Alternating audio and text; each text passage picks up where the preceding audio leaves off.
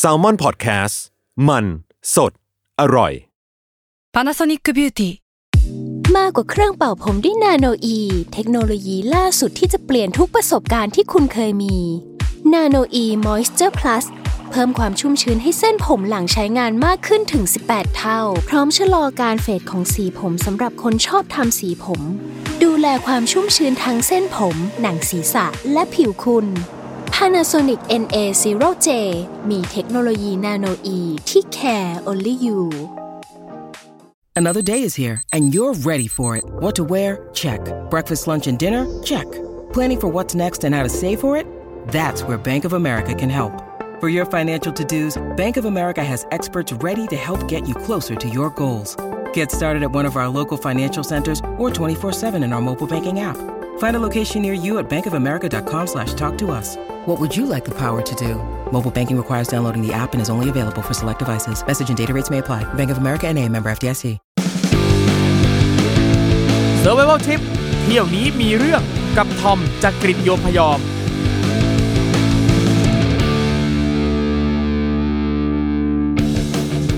สวัสดีครับ ขอต้อนรับเข้าสู่รายการ s u r v i v a l Trip เที่ยวนี้มีเรื่องกับผมทอมจากกรีฑโยมพยอมนะครับ โอ้โห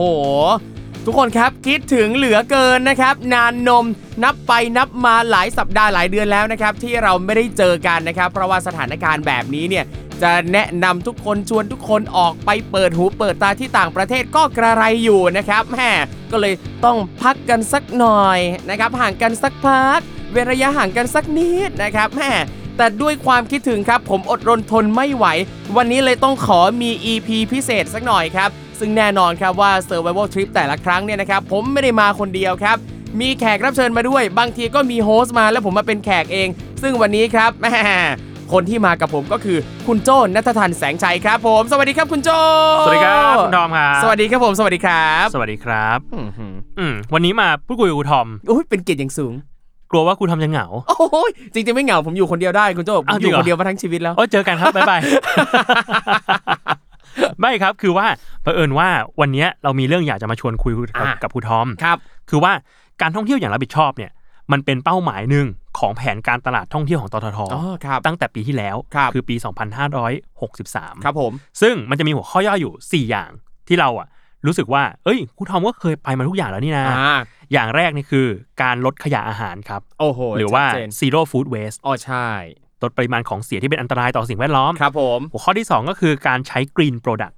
ให้มากขึ้น 3 คือกิจกรรมท่องเที่ยวแบบ low carbon ครับผม มีการทิ้งคาร์บอนฟุตปรินต์เนี่ยน้อยลง น้อยมาก แล้วก็การพัฒนาชุมชนและอนุรักษ์วัฒนธรรมท้องถิ่น ซึ่งคุณทอมก็ชอบ ชอบชอบทุกอย่างทั้ง 4 อย่างที่ว่ามาครบหมดเลย อ่าเนี่ยแหละ EP เนี้ยเราจะมาพูดถึง 4 อย่างนี้ อ่า แล้วก็การรวมกันเป็นการท่องเที่ยวอย่างรับผิดชอบหรือ ครับผม responsible tourism โอเค ได้เลยครับ ยินดีแลกเปลี่ยนประสบการณ์กับทุกคนครับ ได้ครับ อันแรกเลย อันแรกที่ทำให้เราเนี่ยคิดว่า เฮ้ยครูทอมเนี่ยเหมาะมากเลย อ่ะ อะ่ะกับงานเนี้ย ครับ มันคือการที่เราไปเห็นในโซเชียลว่าครูทอมเนี่ยเคยไปทริปดำน้ำ อืมครับผม เก็บขยะใต้ทะเล ครับ เล่าถึงทริปนี้ให้ฟังหน่อย โอ้โห คือผมต้องเล่าก่อนว่าเมื่อก่อนเนี่ยนะครับผมเป็นคนกลัวโลกใต้ทะเลมาก ทำไมอะ่ะ โอ้ยคุณตอนเด็กๆอ่ะคือด้วยความที่มันยังไม่ได้มีสื่อบันเทิงอะไรมากมายนัก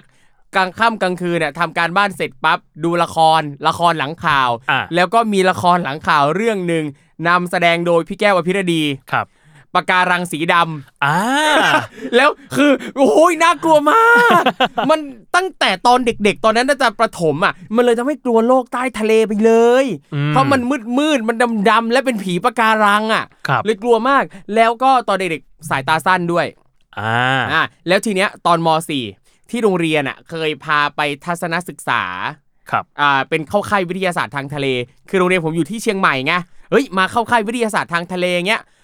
แล้วมาที่บางแสน ครับ อ่ะแล้วจุดที่โรงเรียนพาไปดำน้ำอ่ะณตอนนั้นอ่ะเรารู้สึกว่า คือคือมันเป็นดำน้ำตื้นด้วย แล้วก็จุดที่พาไปอ่ะมันมีแต่ปะการังที่เรารู้สึกว่าไม่สวย อ่ามีมีแต่แบบปะการังที่ลักษณะเหมือนเป็นก้อนหินโสโครกดำๆเนี้ย อยู่ใกล้ๆชายฝั่ง ใช นั่นแหละ ่ อืม แล้วด้วยสายตาสั้นด้วย อืม ก็ไม่ได้ใส่แว่นด้วยมันยิ่งเบลอ มันยิ่งมืดมืดๆ อ่า ภาพตอนปะการังสีดำอ่ะ มันย้อนกลับมา อ่า มันเลยเหมือนเป็นปมในใจเลยอ่ะ เป็นปม อ่า จริงๆอ่ะว่าเราแบบกลัวโลกใต้ทะเลเพราะคือมองก็ไม่ชัดแล้วมันมีผีมีอะไรอีกอะไร มอง เงี้ ล ย งไปก็ตะคุ่มตะคุ่มอะไรก็ไม่ ใช่ รู้ ใช่นั่นแหละ เลยแบบค่อนข้างจะกลัวแล้วก็ไม่อินกับโลกใต้ทะเลเลย เวลาดูสารคดี แต่แต่เป็นคนชอบดูสารคดีนะ เวลาเห็นสารคดีที่เขาไปโลกใต้ทะเลแบบสวยๆอ่ะ อืม ตอนนั้นก็แบบมันอยู่ตรงไหนทำไมตรงที่ไปอ่ะ มันไม่มีไง อืม แล้วพอสายตาสั้นเยอะมันก็รู้สึกว่า เออ ถ้าเราลงไปดำอ่ะยังไงซะมันก็ไม่ได้เห็นความงามอย่างเต็มที่ ถึงแม้ว่าเราจะไปดูตรงที่มันสีสันสวยๆงามๆอะไรเงี้ย จนกระทั่งว่าเวลาผ่านไปเป็น 10 ปีทำเลสิกแล้ว อ่ะ อ่ามีตังค์ทำเล ชัด สิก แจ๋วชัดแจ๋ว อุ๊ย แล้ว ชัดชัดมากเลย ชัดมากเลย แล้วก็มีโอกาสได้ไปถ่ายรายการที่ต้องไปลงไปดำน้ ครับ ำซึ่งอย่างอันนี้เนี่ยเป็นการดำน้ำตื้นเป็นแบบ snorkel ก็ไปแถวเกาะพังงันเกาะเต่าสมุยอะไรเงี้ย อ่า แล้วตอนนั้นรู้สึกว่าโอ้โหทำไมมันสวยขนาดนี้ อ่า ก็คือดำน้ำตื้นแต่ว่าก็ ใช่ ออกไปเกาะที่ไกลขึ้นแหละ ใช่ใช่แล้วคือมันน้ำใส เห็นแบบพวกปะการังสีสีๆมีปลาแบบสีสันสวยงาม มีลูกฉลามมาว่ายเล่นกับเรา อืม แบบเนี้ยรู้สึกว่าอุ้ยมันเป็นโลกที่แบบดีจังเลยอ่ะมันเป็นโลกที่เราไม่เคยเห็นมาก่อนไม่เคยคุ้นเคยมาก่อนเลยอ่ะเราไม่เคยเห็นความสวยงามของโลกใต้ทะเลแบบนี้มาก่อน พอเห็นตอนนั้นปั๊บแล้วคืออ่ะคือสภาพแวดล้อมสิ่งแวดล้อมตรงนั้นสวย และเรามองเห็นชัดเจนมันเลยรู้สึกว่าถ้ามีโอกาสอ่ะ เราอยากจะไปเรียนดำน้ำจริงจังเพื่อลงไปในที่ที่ลึกกว่านี้เราจะได้เห็นอะไรมากกว่านี้ อ่า แปลว่าพอมันเห็นชั้นแล้วเราก็ไม่ค่อยกลัวมันแล้วแหละ ใช่ไม่กลัวเลยไม่กลัวเลยกลายเป็นว่าเราไม่ได้กลัวโลกใต้ทะเลเลยเพราะรู้สึกว่าเฮ้ยมันสวยและเรารู้สึกว่าน้องๆสัตว์น้ำใต้ทะเลอะเฟรนลี่กับเราจังเลย อืม แม้แต่แบบลูกฉลามก็ยังมาเล่นกับเราอย่าง ใช งี้ ่โชคดีเป็นลูกไง อ่า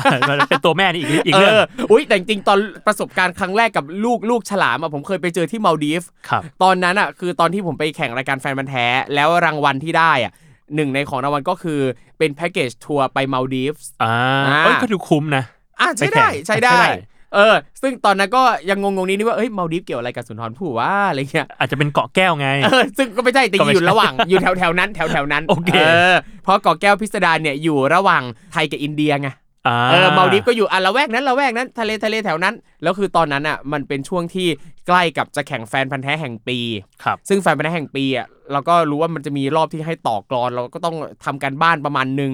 เออ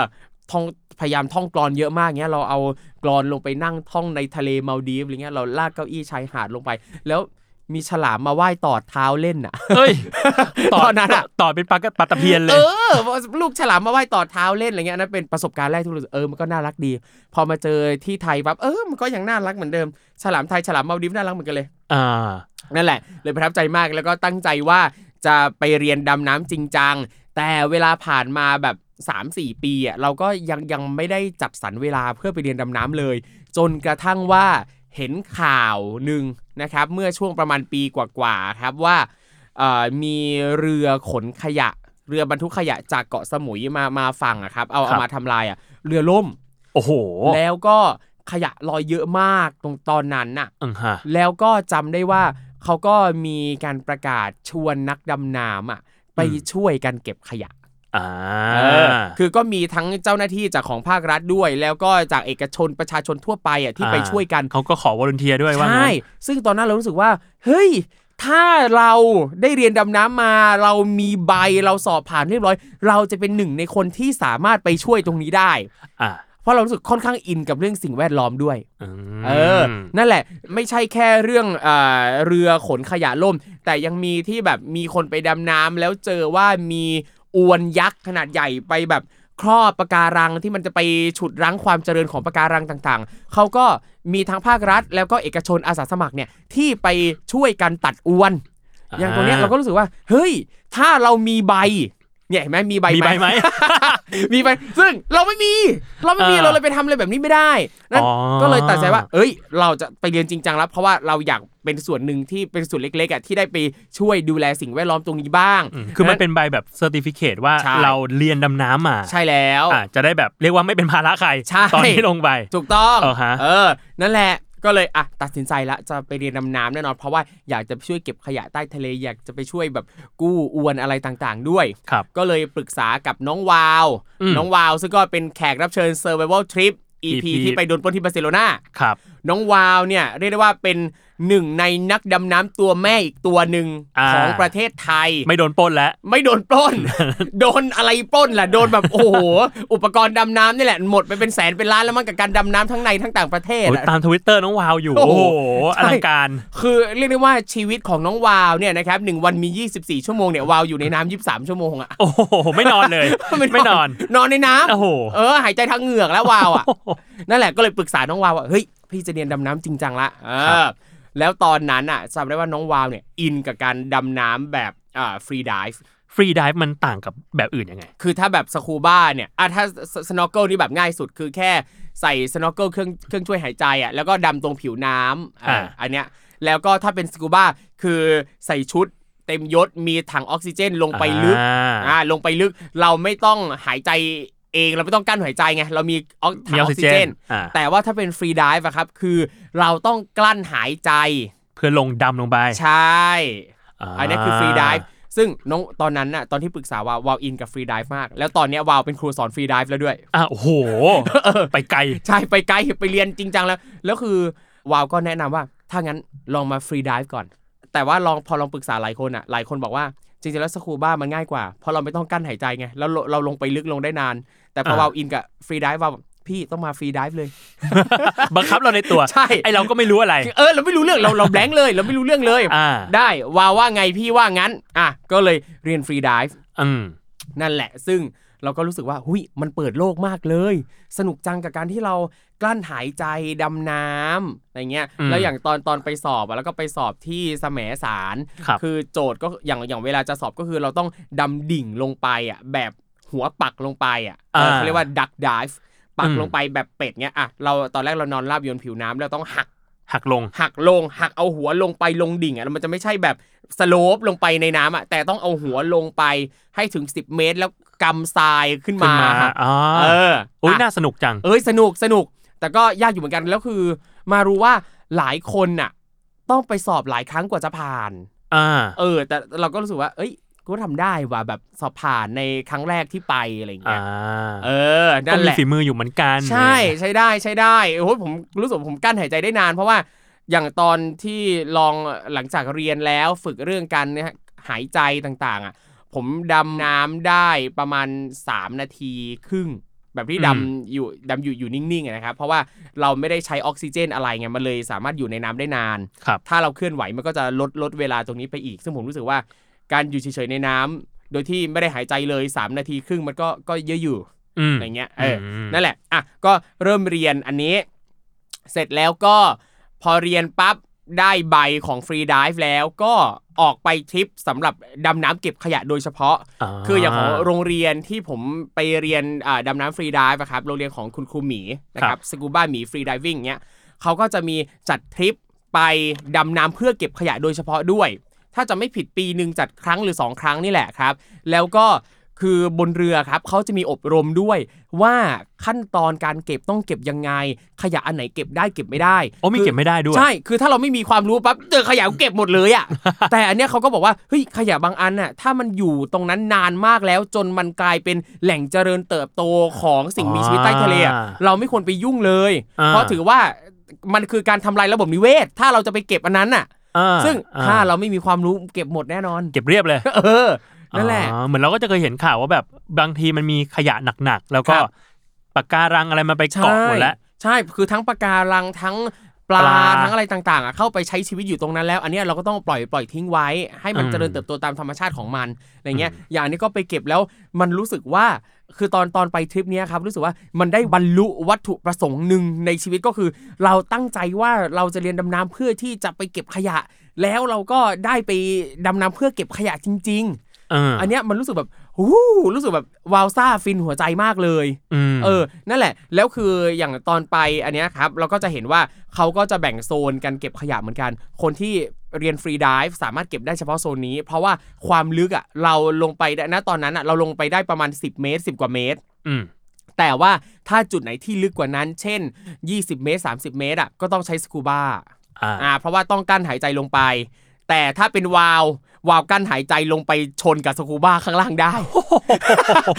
ซึ่งงงมากอ่ะคือแบบเคยเจอคือวาล์วเคยเล่าให้ฟังว่าวาล์วก็ดำลงไปเรื่อยๆอ่ะ อืม แล้วก็คนที่ดำสกูบ้าก็หันมาเจอวาล์วแล้วก็งงว่าอืมทำไมอีนี่ไม่มีถัง นั่นแหละซึ่งวาล์วมันก็โหูนกั้นหายใจได้ดันอะไรขนาดนั้นอ่ะ เป็นเงือกแหละ เอาจริงๆแล้ว เออนั่นแหละ แล้วพอพอเราเราไปครั้งเนี้ยเราก็เห็นว่า เออ เขาก็มีแบ่งไงว่าแบบตรงนี้ได้แค่ฟรีดิฟตรงนี้เนี่ยสกูบ้ามันก็เลยเป็นแรงบันดาลใจต่อยอด ให้เราอยากจะรีบไปเรียนสกูบ้า อืม เพราะว่าเราก็เห็นแล้วว่าตอนที่เราฟรีไดิฟอะครับ บางครั้งเราเราไปเจอแบบอวนที่มันติดอยู่กับปะการังอะถ้าเราดำลงไปแบบฟรีดิฟเนี่ยนะครับ อืม เราจะใช้เวลาอยู่กับตรงนั้นได้ไม่นาน อ่าเพราะว่าลมหมด ใช่ แล้วมันต้องมีการแปะมือกับเพื่อนอีกคนนึง อ่า อ่ะ เราตัดเท่านี้แล้วนะ พี่ พี่ พี่ลงไปต่อ มามาต่อหน่อย ใช่ มันยังไม่เสร็จสักทีไง แต่สมมุติถ้าเป็นสกูบ้า เราสามารถจบงานได้เอง อ่า ในรอบเดียวที่เราลงไป อ่ารู้ รู้สึกว่ามันน่าจะเป็นประโยชน์ต่อการช่วยเหลือธรรมชาติสิ่งแวดล้อมได้มากกว่า อืมอืม นั่นแหละ ก็เลยไปเรียนสกูบ้าด้วย ซึ่งตั้งแต่ไปเรียนอ่ะ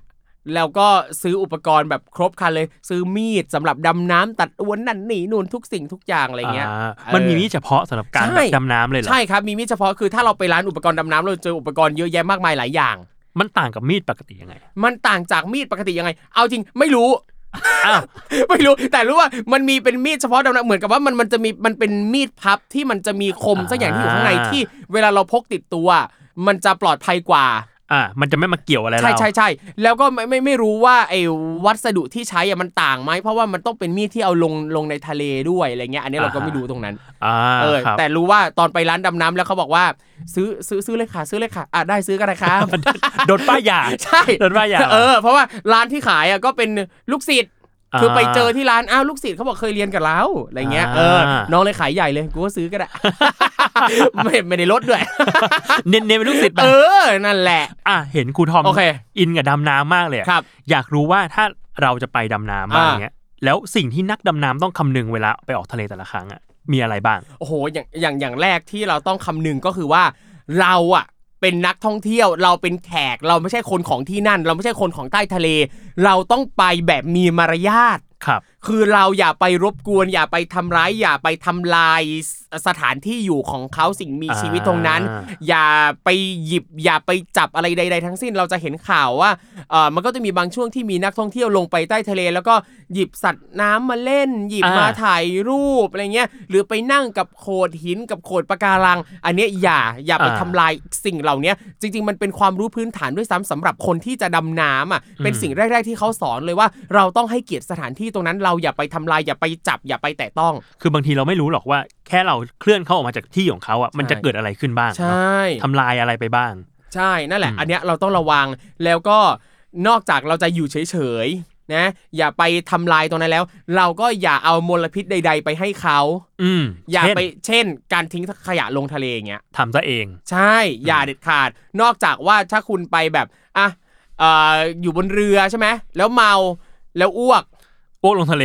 เอาก็อ้วกลงทะเลได้ เพราะปลาจะมากิน อ่า เออ เป็นออร์แกนิก ใช่ใช่เป็นออร์แกนิก แต่คือเราต้องรู้ว่าอันเนี้ยเราไม่ใช่การตั้งใจให้อาหารปลานะ อันนี้ก็จะไม่ได้อีก เพราะการ อ่า ตั้งใจให้อาหารปลามันคือการทำลายระบบนิเวศ อ๋ออ่า อย่างเราจะเห็นว่าแหล่งแหล่งท่องเที่ยวบางที่อะครับเขาก็จะมีประกาศแล้วว่าห้ามให้อาหารปลา แล้วผมเคยเจอนักท่องเที่ยวบางคนอะมองว่าทำไมไม่มีน้ำใจทำไมสถานที่ท่องเที่ยวเนี้ยไม่มีน้ำใจ ทำไมไม่ให้อาหารปลาเลย ใช่ เป็นแบบอ่ะมันหากินเองได้ครับพี่ครับปล่อยมันกินเองตามธรรมชาติครับ อาหารมันเยอะกว่าเราอีกครับบนเรือเนี่ย ใช่ครับใช่ครับพี่ เออ นั่นแหละ แล้วก็เราต้องเรียนรู้ที่จะอ่าไม่ทำลายระบบนิเวศ ไม่ทำลายสิ่งแวดล้อม อย่างการที่เราใช้ชีวิตอยู่บนเรือครับ ก็คือเวลาเราดำน้ำไปครั้งหนึ่งครับอ่าอย่างน้อยก็คือวันหนึ่งเต็มๆละ ครับ อ่าหรือนอกจากบางทริปสั้นๆ ครึ่งวันอะไรเงี้ยแต่ส่วนใหญ่เราก็จะไปไปดำน้ำทีนึงก็คือเต็มวัน แล้วก็บนเรือมันจะมีอาหารให้อยู่แล้ว อืม คือแพ็กเกจเรือที่เราซื้ออะครับเขาก็จะมีอาหารอยู่อยู่แล้ว ส่วนใหญ่เนี่ยก็จะเป็นอาหารแบบที่เป็นถาดตักเอง ครับ อย่างอันนี้เนี่ยการที่เป็นถาดให้เราตักเองอ่ะมันก็สะท้อนชัดเจนเรื่องเกี่ยวกับฟู้ดเวสคือเราตักแต่พอดี เราอย่าไปสร้างขยะอาหารส่วนเกินขึ้นมา อ่า เออ นั่นแหละ กินแค่ไหนก็กินแค่นั้น ตักแค่ไหนก็ตักแค่นั้น อืม แค่นั้นเองนะครับ แล้วก็บนเรือเขาก็จะแนะนำให้นักดำน้ำแต่ละคนนะครับ เอาอุปกรณ์ของตัวเองไปด้วย ส่วนตัว ใช่ เช่นถ้าใครมีจานชามช้อนซ่อมได้เอาไปนะครับ หรือถ้าใครมีกระบอกน้ำเอาไป เขาจะมีถังน้ำให้เติม ซึ่งอย่างตรงเนี้ยมันเป็นสิ่งหนึ่งที่ทำให้เราได้เรียนรู้ค่อยๆซึมซับไปเรื่อยๆเหมือนกันเรื่องการไม่เพิ่มขยะให้กับโลก แต่จริงๆอย่างเรื่องอาหารนะผมไม่ได้มีปัญหาอะไรอยู่แล้ว เพราะว่าตักแค่ไหนผมกินหมด ผมกินหมดทุกอย่าง กินกินง่ายและกินหมด กินง่าย ผมกินมีอะไรผมกินหมดเลย อ่า เออกินหมดเลย อย่างผมเองอ่ะ เคยไปที่นราธิวาสเคยไป อ่ะ สอนหนังสือแล้วก็ไป ครับ เที่ยวนั่นนี่นู่นเงี้ยอาจารย์ที่นราธิวาสนะครับ ก็ถามว่าผมเออผมกินอะไรได้บ้างไม่ได้บ้างผมว่าผมกินทุกอย่าง อาจารย์พาไปเลยอาหารป่า อ่ะ เผ็ดตัวเฮียผัด อ่า เผ็ดชะมด ต้มยำตับภาพอะไรเงี้ย มีหมดได้ครับ อาจารย์มาแบบนี้ได้ ผมกินหมดผมบอกแล้ว กินหมดจริง ผมไม่สร้าง ๆ ฟู อย่า ด ง เวส อย่างนี้อย่างนี้ชอบเลย ชอบชอ ชอ บบ เลย เออผมไม่สร้างฟูดเวส อ่าฮะแล้วงั้นถามอีกหน่อยหนึ่งอยาก ครับ รู้ว่า มีจังหวัดที่ไปดำน้ำแล้วประทับใจไหมอยากกลับไปอีก โอ้ยถ้าถามว่าจังหวัดไหนไปดำน้ำแล้วประทับใจอยากกลับไปอีก ผมอะเวลาไปดำน้ำแต่ละที่นะ สิ่งที่ทำให้ผมมีความสุขมากที่สุด คือการได้ใช้สมาธิอยู่กับตัวเอง การอยู่ในน้ำแค่อยู่ในน้ำเงียบๆไม่ต้องพูดกับใคร อ่า แค่เนี้ยเรามีความสุขแล้ว เพราะเวลาอยู่บนบกอะพูดเยอะ เช่นตอนนี้เป็นต้น ใช่ คือเวลาทำงานมันก็ต้องพูดอ่ะ อ่าง าน ต้อง พิธี สื่อสาร กร อะ เอองานพิธีกรงานสอนมันต้องพูดเยอะ แต่พออยู่ในน้ำอ่ะ เราไม่ต้องพูดกับใคร เราไม่ต้องใช้วัจนภาษา เราแค่สื่อสารโดยมือไม้นิดหน่อย เออโอ้ยแล้วพอลงไปในน้ำมันแบบมันเงียบเลยไหม เงียบ อืม มันเงียบ มันได้ยินเสียงบางๆ นิดๆหน่อยๆแค่นั้นนะและมันทำให้เราโฟกัสอยู่กับตรงหน้า เราดูปะการังมีอะไรดูแล้วก็ดูไป มีปลาอะไรแล้วก็ดูไปอะไรเงี้ย ซึ่งอย่างผมเองอ่ะจะไม่ได้รู้สึกเป็นพิเศษว่า จะต้องไปจังหวัดนี้เพื่อไปดูอันนี้อันนี้อันนี้ของผม อ่า คือรู้สึกว่า แค่ผมขอละขอให้ได้ลงน้ำอะขอให้ได้ไปใช้ชีวิตอยู่ในน้ อ่า ำแค่เนี้ยคือมีความสุขมากแล้ว ดังนั้นเวลาไปดำน้ำที่ไหนๆก็แล้วแต่ มีความสุขทุกที่เลย อืม ชอบมาก ไปไหนก็ได้ไปซ้ำก็ได้ไปอีกก็ได้ขอให้ได้ลงในน้ำเถอะ อืมอ่ะถ้างั้นถามเพิ่มเติมดีกว่า มีแหล่งท่องเที่ยวดำน้ำที่แนะนำไหมนักดำน้ำเนี่ยไม่ควรพลาดเลย ถ้าถ้างั้นเอ่อผมแนะนำเกาะเต่านี่แหละ อ่ะ เออ เพราะว่าผมรู้สึกว่าเกาะเต่าเนี่ยเดินทางไม่ได้ลำบาก ครับ แล้วคือมันเดินทางได้หลายช่องทางมากนะครับ เครื่องบินก็มีไปลงชุมพรก็ได้ ลงสุราษฎร์ก็ได้ แล้วก็ต่อเรือไป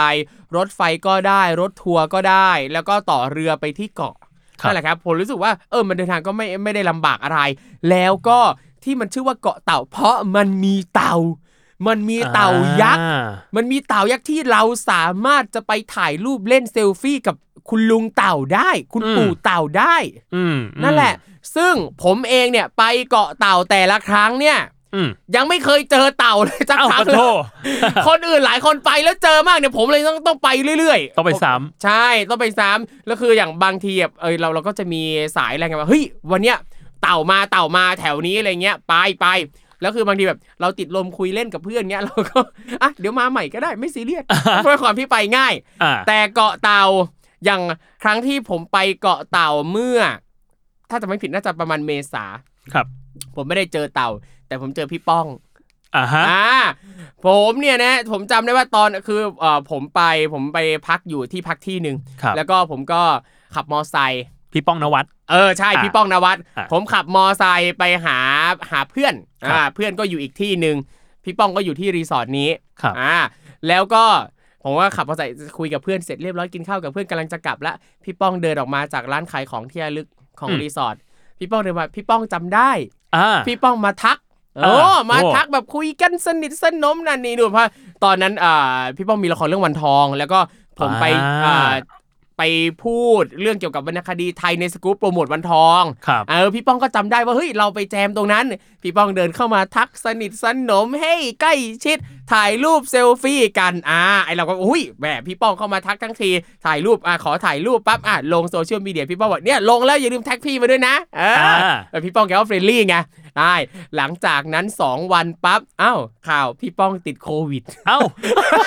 พี่ป้องติดโควิด แล้วคือเรามาเห็นข่าวตอนที่เรากำลังนั่งรถทัวร์ออกจากชุมพรน่ะกลับกรุงเทพ า ตอนนั้นอยู่บนรถทัวร์ อ่าก ำลังกลับ คนเยอะ ก เลย รุงเทพโอ้โห เออ นั่นแหละ แต่คือ โชคดีว่าบนเอ่อรถทัวร์ตอนนั้นคนไม่ได้เยอะมาก อ่าครับ ผมไม่ได้เยอะมาก แล้วเราอยู่ตรงที่ที่ไม่ได้แบบมีคนใกล้ ๆ เลย ไม่ได้คลุกคลีสูงสิง ช่ อะไรกับใคร แต่การที่ได้เจอกับพี่ป้องตอนนั้น เราก็ต้องกักตัว เรียกว่ากักตัว 14 14 เป็นการกักตัวครั้งแรก อ่า อ่านอกจากกักตัวแล้วมาถึงกรุงเทพปั๊บต้องไปแยงจมูกอีก ซึ่งปรากฏว่าไม่เป็น เออ ไม่เป็นผล อ่า ไม่เป็นแยงไปโดนไปสี่พัน ครับ เออ เห็นไหมเนี่ย เราควรจะได้แยงฟรีเมื่อเราเสี่ยงแต่ตอนนั้นอ่ะ ทางคุณหมอพยาบาลบอกอ๋อยังยังไม่เสี่ยงโอ้โหนี่ขนาดใกล้ชิดกับผู้ป่วยโควิดข เรีย นาก ด ว่า นี้แล้ว เซลฟี่ไหลชนไหลเลย ใช่ ยังยังอ่ะก็ได้ครับได้ครับ ผมจ่ายเองก็ได้ครับอะไรอย่างเงี้ย อ่า เออนั่นแหละก็กักตัวเป็นการกักตัวครั้งแรก ครับ เพราะว่าเจอกับพี่ป้องนวัดนั่นเองก็ต้องขอบคุณพี่ป้องที่หยิบยื่น ประสบการณ์นี้ให้ด้วยครับ กลับ กลับมาตบท้ายเรื่องดำน้ำนิดนึง ครับ อยากรู้ว่าแล้วหลังโควิดอ่ะ อ่ะ มีแพลนอยากจะไปดำน้ำที่ไหนอีกไหม มี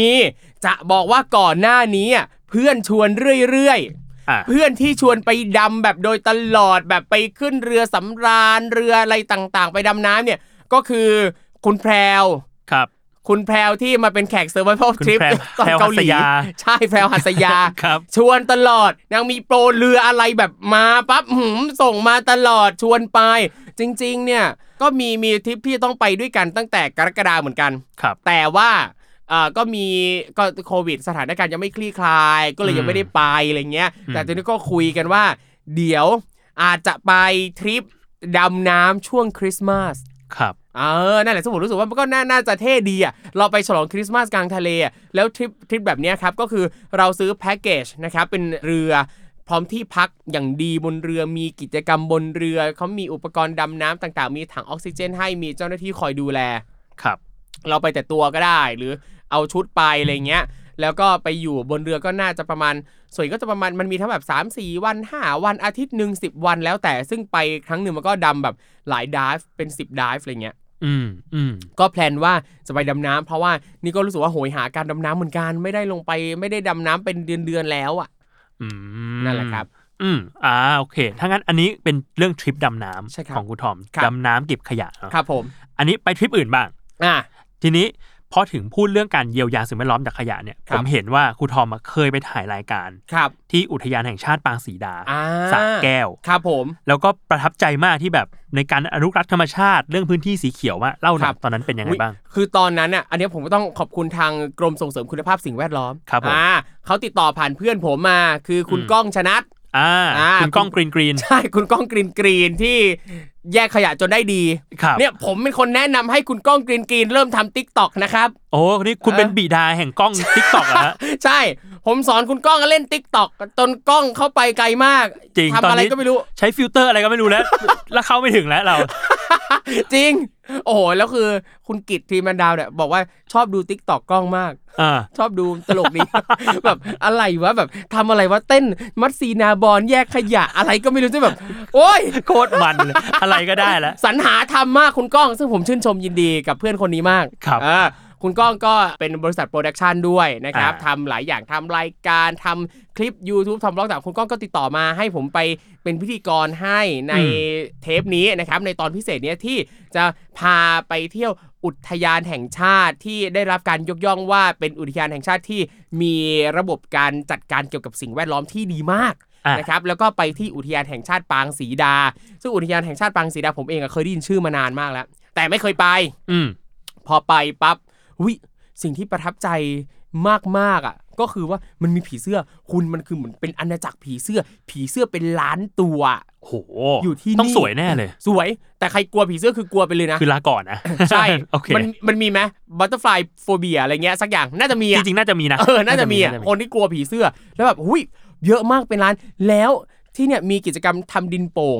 ครับ คือผีเสื้อกินดินโป่ง อ๋อเหรอเพิ่งเอรู้อใช่ ผีเสื้อกินดินโป่ง อ่า ทำดินโป่ง แล้วก็เราสามารถไปช่วยเขาทำได้ทำดินโป่ง แล้วก็การทำดินโป่งของเขาก็คือมันมันต้องเค็มใช่ไหม อ่า เขาใช้น้ำปลาร้า น้ำกะปิเงี้ย สาดลงไปบน โอ ดิ ดูนัวนะ ใช่ แล้วคือ อ้าว ผีเสื้อกินน้ำปลาร้า ผีเสื้อกินน้ำกะปิเหรอวะ เพิ่ง รู้ นี่คือเคล็ดลับความงามของน้องผีเสื้อ ปีกสวยใช่ ใช่ จากน้ำกะปิ เออ เออ นั่นแหละ อ๋ออ๋อโอเค ได้ได้ได้ได้เออ นะ แต่ทีเนี้ย พอมาพาร์ทเกี่ยวกับสิ่งแวดล้อมที่เนี่ยครับ คือที่เนี่ยเขามี อย่างเอ่อกิจกรรมอย่างนี้ที่ผมรู้สึกว่า เออ เท่ดีคือ ถ้านักท่องเที่ยวไปเที่ยวในเนี้ยครับ ไปตั้งแคมป์ไปอะไรใดๆก็แล้วแต่ แล้วถ้าเอาขยะเข้าไป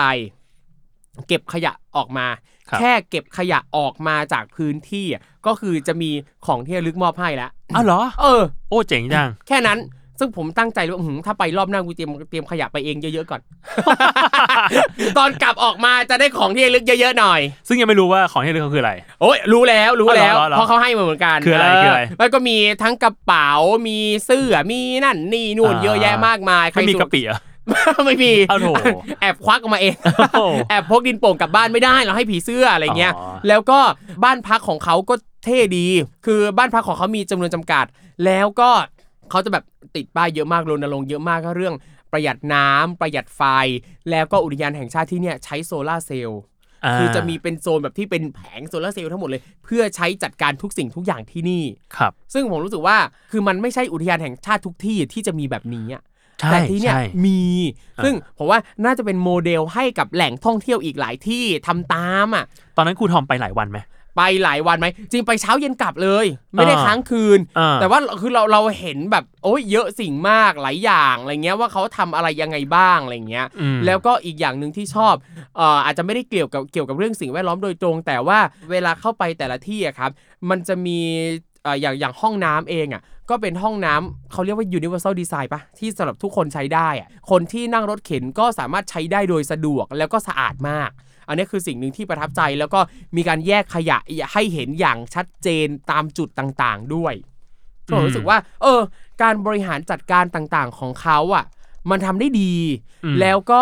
มันเป็นอีกสถานที่ท่องเที่ยวหนึ่งที่กระตุ้นให้คนที่ไปเที่ยวอ่ะ ได้เรียนรู้นอกจากจะไปเที่ยวเห็นความงามของผีเสื้อของธรรมชาติของวิวภูเขามีนกเงือกด้วย คบ อะไรเงี้ยเออการมีนกเงือกนี่มันแสดงให้เห็นถึงความอุดมสมบูรณ์ของ มาป่ามกาก มาก มากมาก ๆใช่นกเงือกบินบินเป็นคู่บินว่อนอะไรเงี้ย อ่า เออ คือนอกจากเราจะได้เห็นความสวยงามของธรรมชาติ เห็นอะไรแปลกตาอย่างผีเสื้อกินดินโป่ง ผีเสื้อกินน้ำปลาร้าน้ำกะปิแล้วเนี่ย มันยังเป็นที่ที่ทำให้เราได้เรียนรู้และได้ซึมซับเรื่องเกี่ยวกับการอนุรักษ์ธรรมชาติไปด้วย อืมงั้นถามเพิ่มนิดนึง อยากรู้ว่าเขียเห็นครูทอมบอกมันมีป้ายให้ทำแบบทำนั่นทำนี่ตามเนาะ ครับ เพื่อเพื่ออนุรักษ์สิ่ง อ่ะ แวดล้อม ครับ อยากรู้ว่าการไปถึงที่นั่นอ่ะ ครับ แล้วไปแล้วเรียกว่าทำตามคำแนะนำอินสต u c ชั่นเหล่าเนี้ย ครับ มันยากไหม ไม่ยากเลย เออ ไม่ยากเลย เอาจริง คือการที่เราจะอนุรักษ์ธรรมชาติ อนุรักษ์สิ่งแวดล้อมอ่ะ มันทำได้ง่ายตั้งแต่แรกอยู่แล้วโดยไม่ต้องมีป้ายบอกอ่ะ อ่า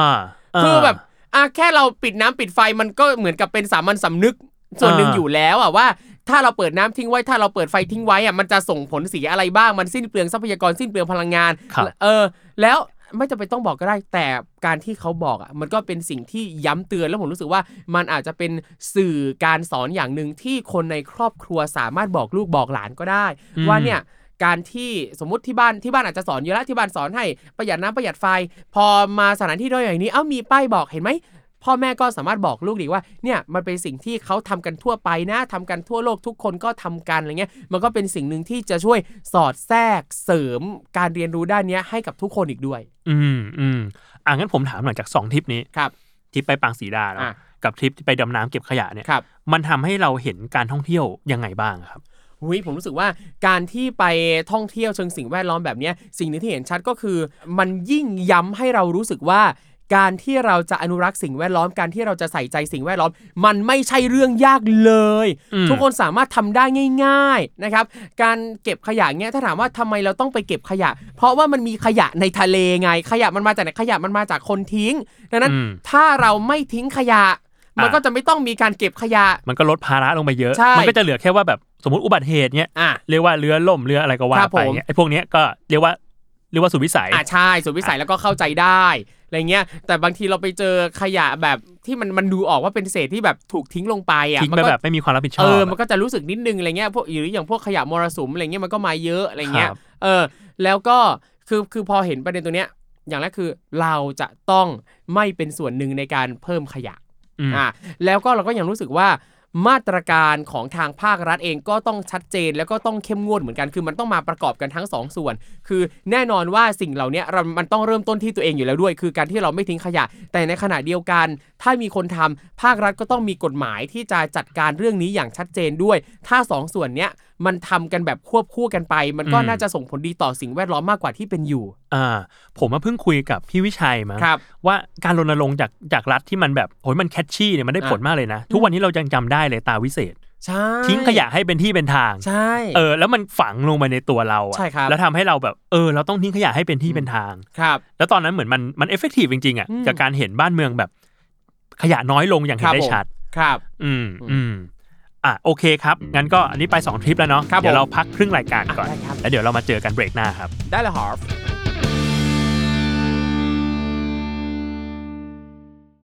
When you need mealtime inspiration, it's worth shopping Kroger, where you'll find over 30,000 mouthwatering choices that excite your inner foodie. And no matter what tasty choice you make, you'll enjoy our everyday low prices, plus extra ways to save, like digital coupons worth over $600 each week. You can also save up to $1 off per gallon at the pump with fuel points. More savings and more inspiring flavors make shopping Kroger worth it every time. Kroger, fresh for everyone. Fuel restrictions apply.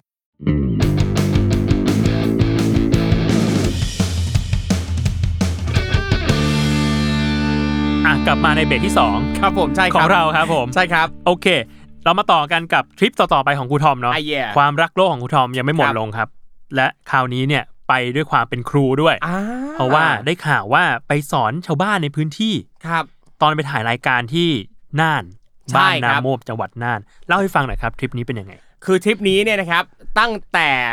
อันเนี้ยเป็นทริปเมื่อประมาณ 10 กว่าปีมาแล้ว ประมาณ 11 12 ปี ครับ ก่อนที่จะเดบิวต์เป็นครูทอม ก่อนเดบิวต์เหรอ่ะ ก่อนเดบิวต์ก่อนเดบิวต์ พรีเดย์ ใช่ใช่ โอเค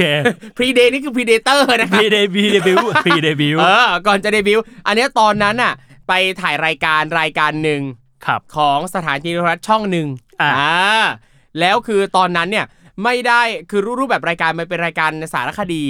นะครับ แล้วก็เราเนี่ยก็ไม่ได้เป็นรูปแบบพิธีกรนะ แต่เหมือนกับว่าเป็นรายการที่หาเฟ้นหาอาสาสมัครเนี่ยไปทำกิจกรรมในชุมชน อ่า แล้วตอนนั้นเราก็เราก็ชอบอยู่แล้วไงเรื่องการชอบเราชอบการท่องเที่ยว ค ช รับ อบการเป็นอาสาสมัครอะไรเงี้ยชอบการเรียนรู้วิถีวัฒนธรรมท้องถิ่น อืม แล้วก็สมัครเข้าไปแล้วก็ได้รับคัดเลือก อืม ให้ไปเป็นอาสาสมัครที่ได้ไปถ่ายทำในรายการนี้ อ่า ซึ่งรายการนี้เนี่ยตอนนี้ก็ยังไม่ได้ออกอากาศเลย เอา ปะโทกี่ปีแล้วเนี่ย อุ้ย สิบปี ประมาณ 12 โอ้ย ประมาณ 11 12 ปี นั่นแหละ ตอนนั้นน่ะไปใช้ชีวิตอยู่ที่บ้านน้ำมวบจำไม่ได้ว่าตำบลอะไรว่า สาไหม ไม่รู้ครับ ตำบลเวียงสา อ่าฮะ เออนาน่าจะเวียงสานะครับ ถ้าจะไม่ผิดที่จังหวัด ครับ น่าน ผม แล้วคือจังหวัดน่านเนี่ยเป็นจังหวัดที่ภูเขาเยอะมากขึ้นเขาเยอะมากอ่ะ อ่า เราไปถึงที่นั่นปั๊บคือมันมันมันต้องไปแบบ ไปไกลประมาณหนึ่งอ่ะคืออ ม เป็นหมู่บ้านกลางเขาอ่ะ ครับ อะไรเงี้ย แล้วตอนนั้นนะครับจุดประสงค์ของรายการคือ ให้เราไปเรียนรู้วิถีเกษตรชุมชน อ่า เราไปดูซิว่าเฮ้ยเขาเลี้ยงไก่ยังไง เก็บไข่ยังไงเขากินอยู่ยังไงเข้าป่าเก็บผักยังไงเอออ่ะอันเนี้ยคือในพาร์ทของการที่เราไปเรียนรู้แล้วก็ช่วยเป็นลูกมือ เรียก เขา ว่าไปเป็นส่วนหนึ่งของเขานะ ใช่ใช่เขาทำอะไรอ่ะเราไปร่วมแจมเราไปทำด้วย อืม อ่ะเราไปแบบช่วยให้อาหารไก่ไปดูเรื่องการ อ่าผลิตข้าวโพด เอาข้าวโพดมาให้ไก่กินทำยังไงบ้างอะไรเงี้ย อืม มีโอกาสได้ไปร่วมแจมประเพณีงานบุญของเขา เห็นตอนน้ำป่าไหลหลากด้วย คือในช่วงอาทิตย์เดียวมันหลากหลายจังวะ อะไร เงี้ย เยอะมาก อ่าฮะ น้ำป่าแล้วโอ้โหน้ำแบบน้ำเป็นดินโคลนแบบสีแดงอะไรเงี้ย อ่า ไหลออกมาอะไรเงี้ย น้ำท่วมอะไรเงี้ย อ่าฮะ อ่ะแล้วก็อ่ะอันนี้ก็เป็นพาร์ทที่เราได้เรียนรู้ แต่สิ่งหนึ่งที่เจอก็คือว่าเราเห็นว่าเขามีการรวมกลุ่มของผู้สูงอายุในจังหวัดมาทำเครื่องจักสาร อ่า อ่าเฮ้ยแล้วเราก็รู้สึกว่าเขาทำดี อืม ฝีมือดี แล้วคือผมก็ถามว่า แล้วอันเนี้ยขายที่ไหนบ้าง เขาบอกขายกันในหมู่บ้าน เอ้าขายกันในหมู่บ้าน แล้วหมู่บ้านคนก็ไม่ได้จะเยอะอะไรขนาดนั้น อ่า จะซื้อกันสักแค่ไหน แล้วเขาก็บอกว่าก็มีบ้างที่ไปออกงานในเมือง อ่ะ อ่าพายบอกไงเนี่ยอ่ะโอเคอ่ะก็น่าสนใจก็มีการขยายตลาดอะไรเงี้ยคือถึงแม้ว่าตอนนั้นอ่ะ เราเองก็จะไม่ได้ความรู้มีความรู้เรื่องการตลาดอะไรขนาดนั้นหรอก แต่ว่าเราก็เอ่อรู้สึกว่าถ้าสมมุติว่าสิ่งเหล่าเนี้ยพวกงานจักสารต่างๆอ่ะได้รับการเผยแพร่ผ่านสื่อออนไลน์ด้วย ก็น่าจะดี อืม น่าจะทำให้ชาวบ้านเนี่ยมีรายได้เพิ่มมากขึ้นไปอีก แล้วตอนนั้นอ่ะ เป็นช่วงที่เริ่มเล่นทวิตเตอร์ อ่า ทวิตเตอร์มาใหม่ ๆ เลย อ่าทวิตเตียนเนี่ย เออ อ่าฮะ ตั้งแต่ยุคนั้นอะไรเงี้ย ก็เลยแนะนำเข้าไปว่า เนี่ย ลองทำเป็นเว็บไหม ลองทำเว็บก่อนซึ่งมันจะมีฟรีเว็บไซต์เยอะมากในสมัยนั้นอะไรเงี้ยครับ อ่าค ล รับ องทำเป็นเว็บ ถ่ายรูป เอาไปลงในเว็บ ใส่รหัสสินค้า อืม อ่า แล้วก็ช่องทางติดต่อ ถ้าลูกค้าที่อยู่จากต่างจังหวัดอยากได้ เข้ามาดูในเว็บนี้ ติดต่อที่นี่ อะไรเงี้ย เอออ ม มีกี่ลายลงไปเลย มีผลิตภัณฑ์กี่แบบลายจากสารมีกี่แบบแบบไหนราคาเท่าไหร่ยังไงบ้าง อืม อะไรเงี้ย เออ แล้วก็แนะนำให้เขาลองทำเป็นเว็บไซต์ แล้วก็ตอนนั้นน่ะอ่าช่วงที่เราเริ่มเล่นทวิตเตอร์มันก็มี follower บ้างนิดๆหน่อยๆ หลักไม่กี่พัน ครับ ในตอนนั้นอะไรเงี้ย แล้วก็ลองเอาผลิตภัณฑ์เขาอ่ะมาโพสต์ขาย อ่า ใน Twitter ด้วย ก็ขายได้ อ่ามี มี คนไปซื้ สั่ง อ ซื้อ มีคนช่วยรีทวีตต่างๆ นานา แล้วคือมันก็เห็นชัดเจนว่า ถ้าเรามีองค์ความรู้ด้านนี้มันสามารถจะขยายมันสามารถต่อยอดไปได้อีก พอไปทริปเนี้ยเราก็รู้สึกว่าเออ เราไม่ใช่แค่เป็นฝ่ายที่ไปเทคจากชาวบ้านอ่ะ อ่า เออแต่เราก็กิฟต์ในประเด็นนี้ด้วยซึ่ง อันเนี้ยเราก็ไม่รู้เหมือนกันว่า ณ ปัจจุบันเนี้ยเขาต่อยอดไหมได้ ครั ทำ บ ต่อแค่ไหน แต่คิดว่าก็น่าจะเพิ่มมากขึ้นประมาณนึงแหละ เพราะว่ามันมีโซเชียลมีเดียเยอะขึ้นถ้าเทียบกับ 10 ปีก่อน เห็นว่าที่น้ำมั่วบอะเขาก็มีกลุ่ม Facebook การมีแฟนเพจชุมชนน้ำมั่วบกันด้วยอะไรเงี้ยซึ่งคิดว่าในเนี้ยก็น่าจะมีช่องทางให้จำหน่ายผลิตภัณฑ์ต่างๆ ด้วย หรืออย่างอีกอันนึงที่จำได้ก็คือด้วยความที่ว่าเป็น คุณตาคุณยายอ่ะทำเครื่องจักสารกัน แล้วก็เวลาราคาสินค้าอะไรเงี้ยอ่ะ อืม ราคาสินค้าตอนนั้นสัมผัสแรกที่ผมไปเจอนะเห็นครั้งแรกคือ เป็นเครื่องจักสารนะเครื่องจักสารไม้ไผ่จากหวายเงี้ยแล้วเวลาเขียนเวลาติดราคา ถ้าโดยทั่วไปอาจจะแบบอ่ะเขียนใส่กระดาษแล้วมาแปะ แต่นี่คือคุณตาคุณยายนะ ตอนนั้นน่ะ ใช้ปากกาเพอร์มาเนนต์น่ะเขียนลงไปบนตะกร้าเลยว่าราคาเท่าไหร่ เอ้า ซึ่งผมรู้สึกว่า ไม่ได้คุณป้าคุณป้าทำแบบนี้ไม่ได้ มัน คุณ มัน ตา ไม่ คุณา สวย ไม่สวยไม่สวย คุณตาคุณยายไว้ก่อนยั้งก่อนยั้งก่อนบัดได้เนี่ยมันบัดได้ เลยคุณยายมัน บั บั ด ด ได้ ได้ อีกอ่ะ เลยมันบัดได้เลยมันบัดได้แต้ๆนะคุณยาย บัดได้ เออเราก็ต้องแนะนำซึ่งอย่างอันเนี้ยคือตอนแรกคือเขาไม่ได้คิดว่าการที่เอาปากกาไปเขียนราคาใส่บนผลิตภัณฑ์เลยอ่ะมันเป็นการลดมูลค่า มันทำให้ อ่า ความสวยงามเนี่ยน้อยลง อันเนี้ย อ่า เราก็ต้องแนะนำเขาเหมือนกัน เขาก็เน้นฟังก์ชัน ใช่ใช่เขาเน้นฟังก์ชัน เน้นฟังก์ชัน เออ คือแบบ เอ้ย มันใช้ได้เออมันก็ใช้ได้เหมือนกันใช่ครับใช้ได้เหมือนกันครับ แต่พอมันมีเลขราคาแปะอยู่อะมันบัดได้เลยอะ มันได้มันจะใช้ต่อแล้วบ่ เอ สว อย เออ มันบางงามแอร์อุ้ย มันบางงามใช่ปะ อ่าฮะ เออ นั่นแหละ เราก็ต้องค่อยๆ บอกเขาแล้วก็แนะนำการเพิ่มมูลค่าผลิตภัณฑ์ การทำให้ผลิตภัณฑ์เนี้ยมีคุณค่ามากกว่าที่เป็นอยู่ แล้วก็การเผยแพร่ให้คนอื่น คนที่อยู่ห่างไกลเนี่ยได้เห็นผลิตภัณฑ์ได้รู้จักผลิตภัณฑ์มากขึ้น อ่าฮะ อืม นี่เห็นทีมงานบอกว่าครูทอมเคยไปเป็นวิทยากรที่กวานพะเยาด้วย อ่า ที่เป็นทริปแบบมีขี่จักรยานชมเมืองอะเล่าให้ฟังหน่อย อันนี้ คื เป็อนยังไง อันนี้เนี่ยคือภาคเหนือผมก็ไปบ่อยไงผมด้วยความที่ว่าไอเราเองก่อนก็เรียนมัธยมที่เชียงใหม่มีรุ่นพี่อยู่กระจาย อ่า ทั่วไปในภาคเหนืออย่างที่เอ่อจังหวัดพะเยาเองก็มีรุ่นพี่ที่โรงเรียนเนี่ยที่เป็นเลขานายกเทศมนตรีอยู่ที่นั่น ครับผม เอออะไรเงี้ยผมก็จะไปพะเยาบ่อยก็จะไปเป็นวิทยากรนะครับ อืม บางทีก็ไปเป็นวิทยากรอบรมเรื่องเกี่ยวกับเทคนิคการสอนให้ครูไปติว อ่า ใด ๆ ให้เด็กๆบ้าง แล้วทีเนี้ยเอ่อกวานพะเยาเนี่ยอยู่กลางเมือง อ่ะ อยู่กลางเมืองพะเยาอยู่โซนดาวน์ทาวน์ อ่า เออ เราใหญ่มาก ใช่ อ่าฮะ แล้วก็ไอเราเองเนี่ยก็ชอบเที่ยวอยู่แล้ว อ่าฮะ ชอบเที่ยวเวลาว่างอ่ะ เราก็จะไปเที่ยว อืม ไปเที่ยวเล่น แล้วคือตอนนั้นเราเองก็ไม่ได้มีรถขับ แล้วก็จะไปพึ่งพารถจากชาวบ้านชาวช่องให้มาช่วยพาเราไปก็จะดูเป็นภาระนั้น อ่าฮะ เราขอยืมจักรยาน แล้วเราปั่นเที่ยว แถวกวานพะเยา โอ้น่าจะ เออ น่าจะบรรยากาศดี ชิลบ มาร ก รยากาศดีมีจุดให้แบบแวะจอดถ่ายรูปเยอะมาก อ่าฮะ อะไรเงี้ยแล้วคือรู้สึกว่าคือมันมันก็มีลานไงมีจุดที่เป็นพญานาคอะไรเงี้ยถ่ายรูป มีลานกิจกรรมต่างๆ เอาหนังสือไปนั่งอ่านริมกว้านพะเยาไปชมเรือไปพูดคุยแล้วคือ ชาวบ้านก็น่ารัก อ่า บางคนเดินผ่านไปผ่านมาทักทายเซฮายยังก็อยู่เมืองนอก อ่าฮะ เอออะไรเงี้ย อ่าฮะ ซึ่งชอบมากชอบวายแบบนี้มากชอบบรรยากาศแบบนี้มาก อ่า เออเนี่ยอาหารการกินก็ดี ริมกวานเงี้ยอาหารก็ไม่แพง อ่า เนี่ยประทับใจมาก ผมชอบมากการปั่นจักรยานเที่ยวการแบบที่เราได้เดินเที่ยวอะไรเงี้ยคือไม่ว่าจะไปเมืองไหนๆอ่ะ โอ้ยผมก็ชอบเดินมาก เอออ ชอบ แล้วคือเรารู้สึกว่าถ้าเราเดินถ้าเราปั่นจักรยานเงี้ยมันแวะจอดง่าย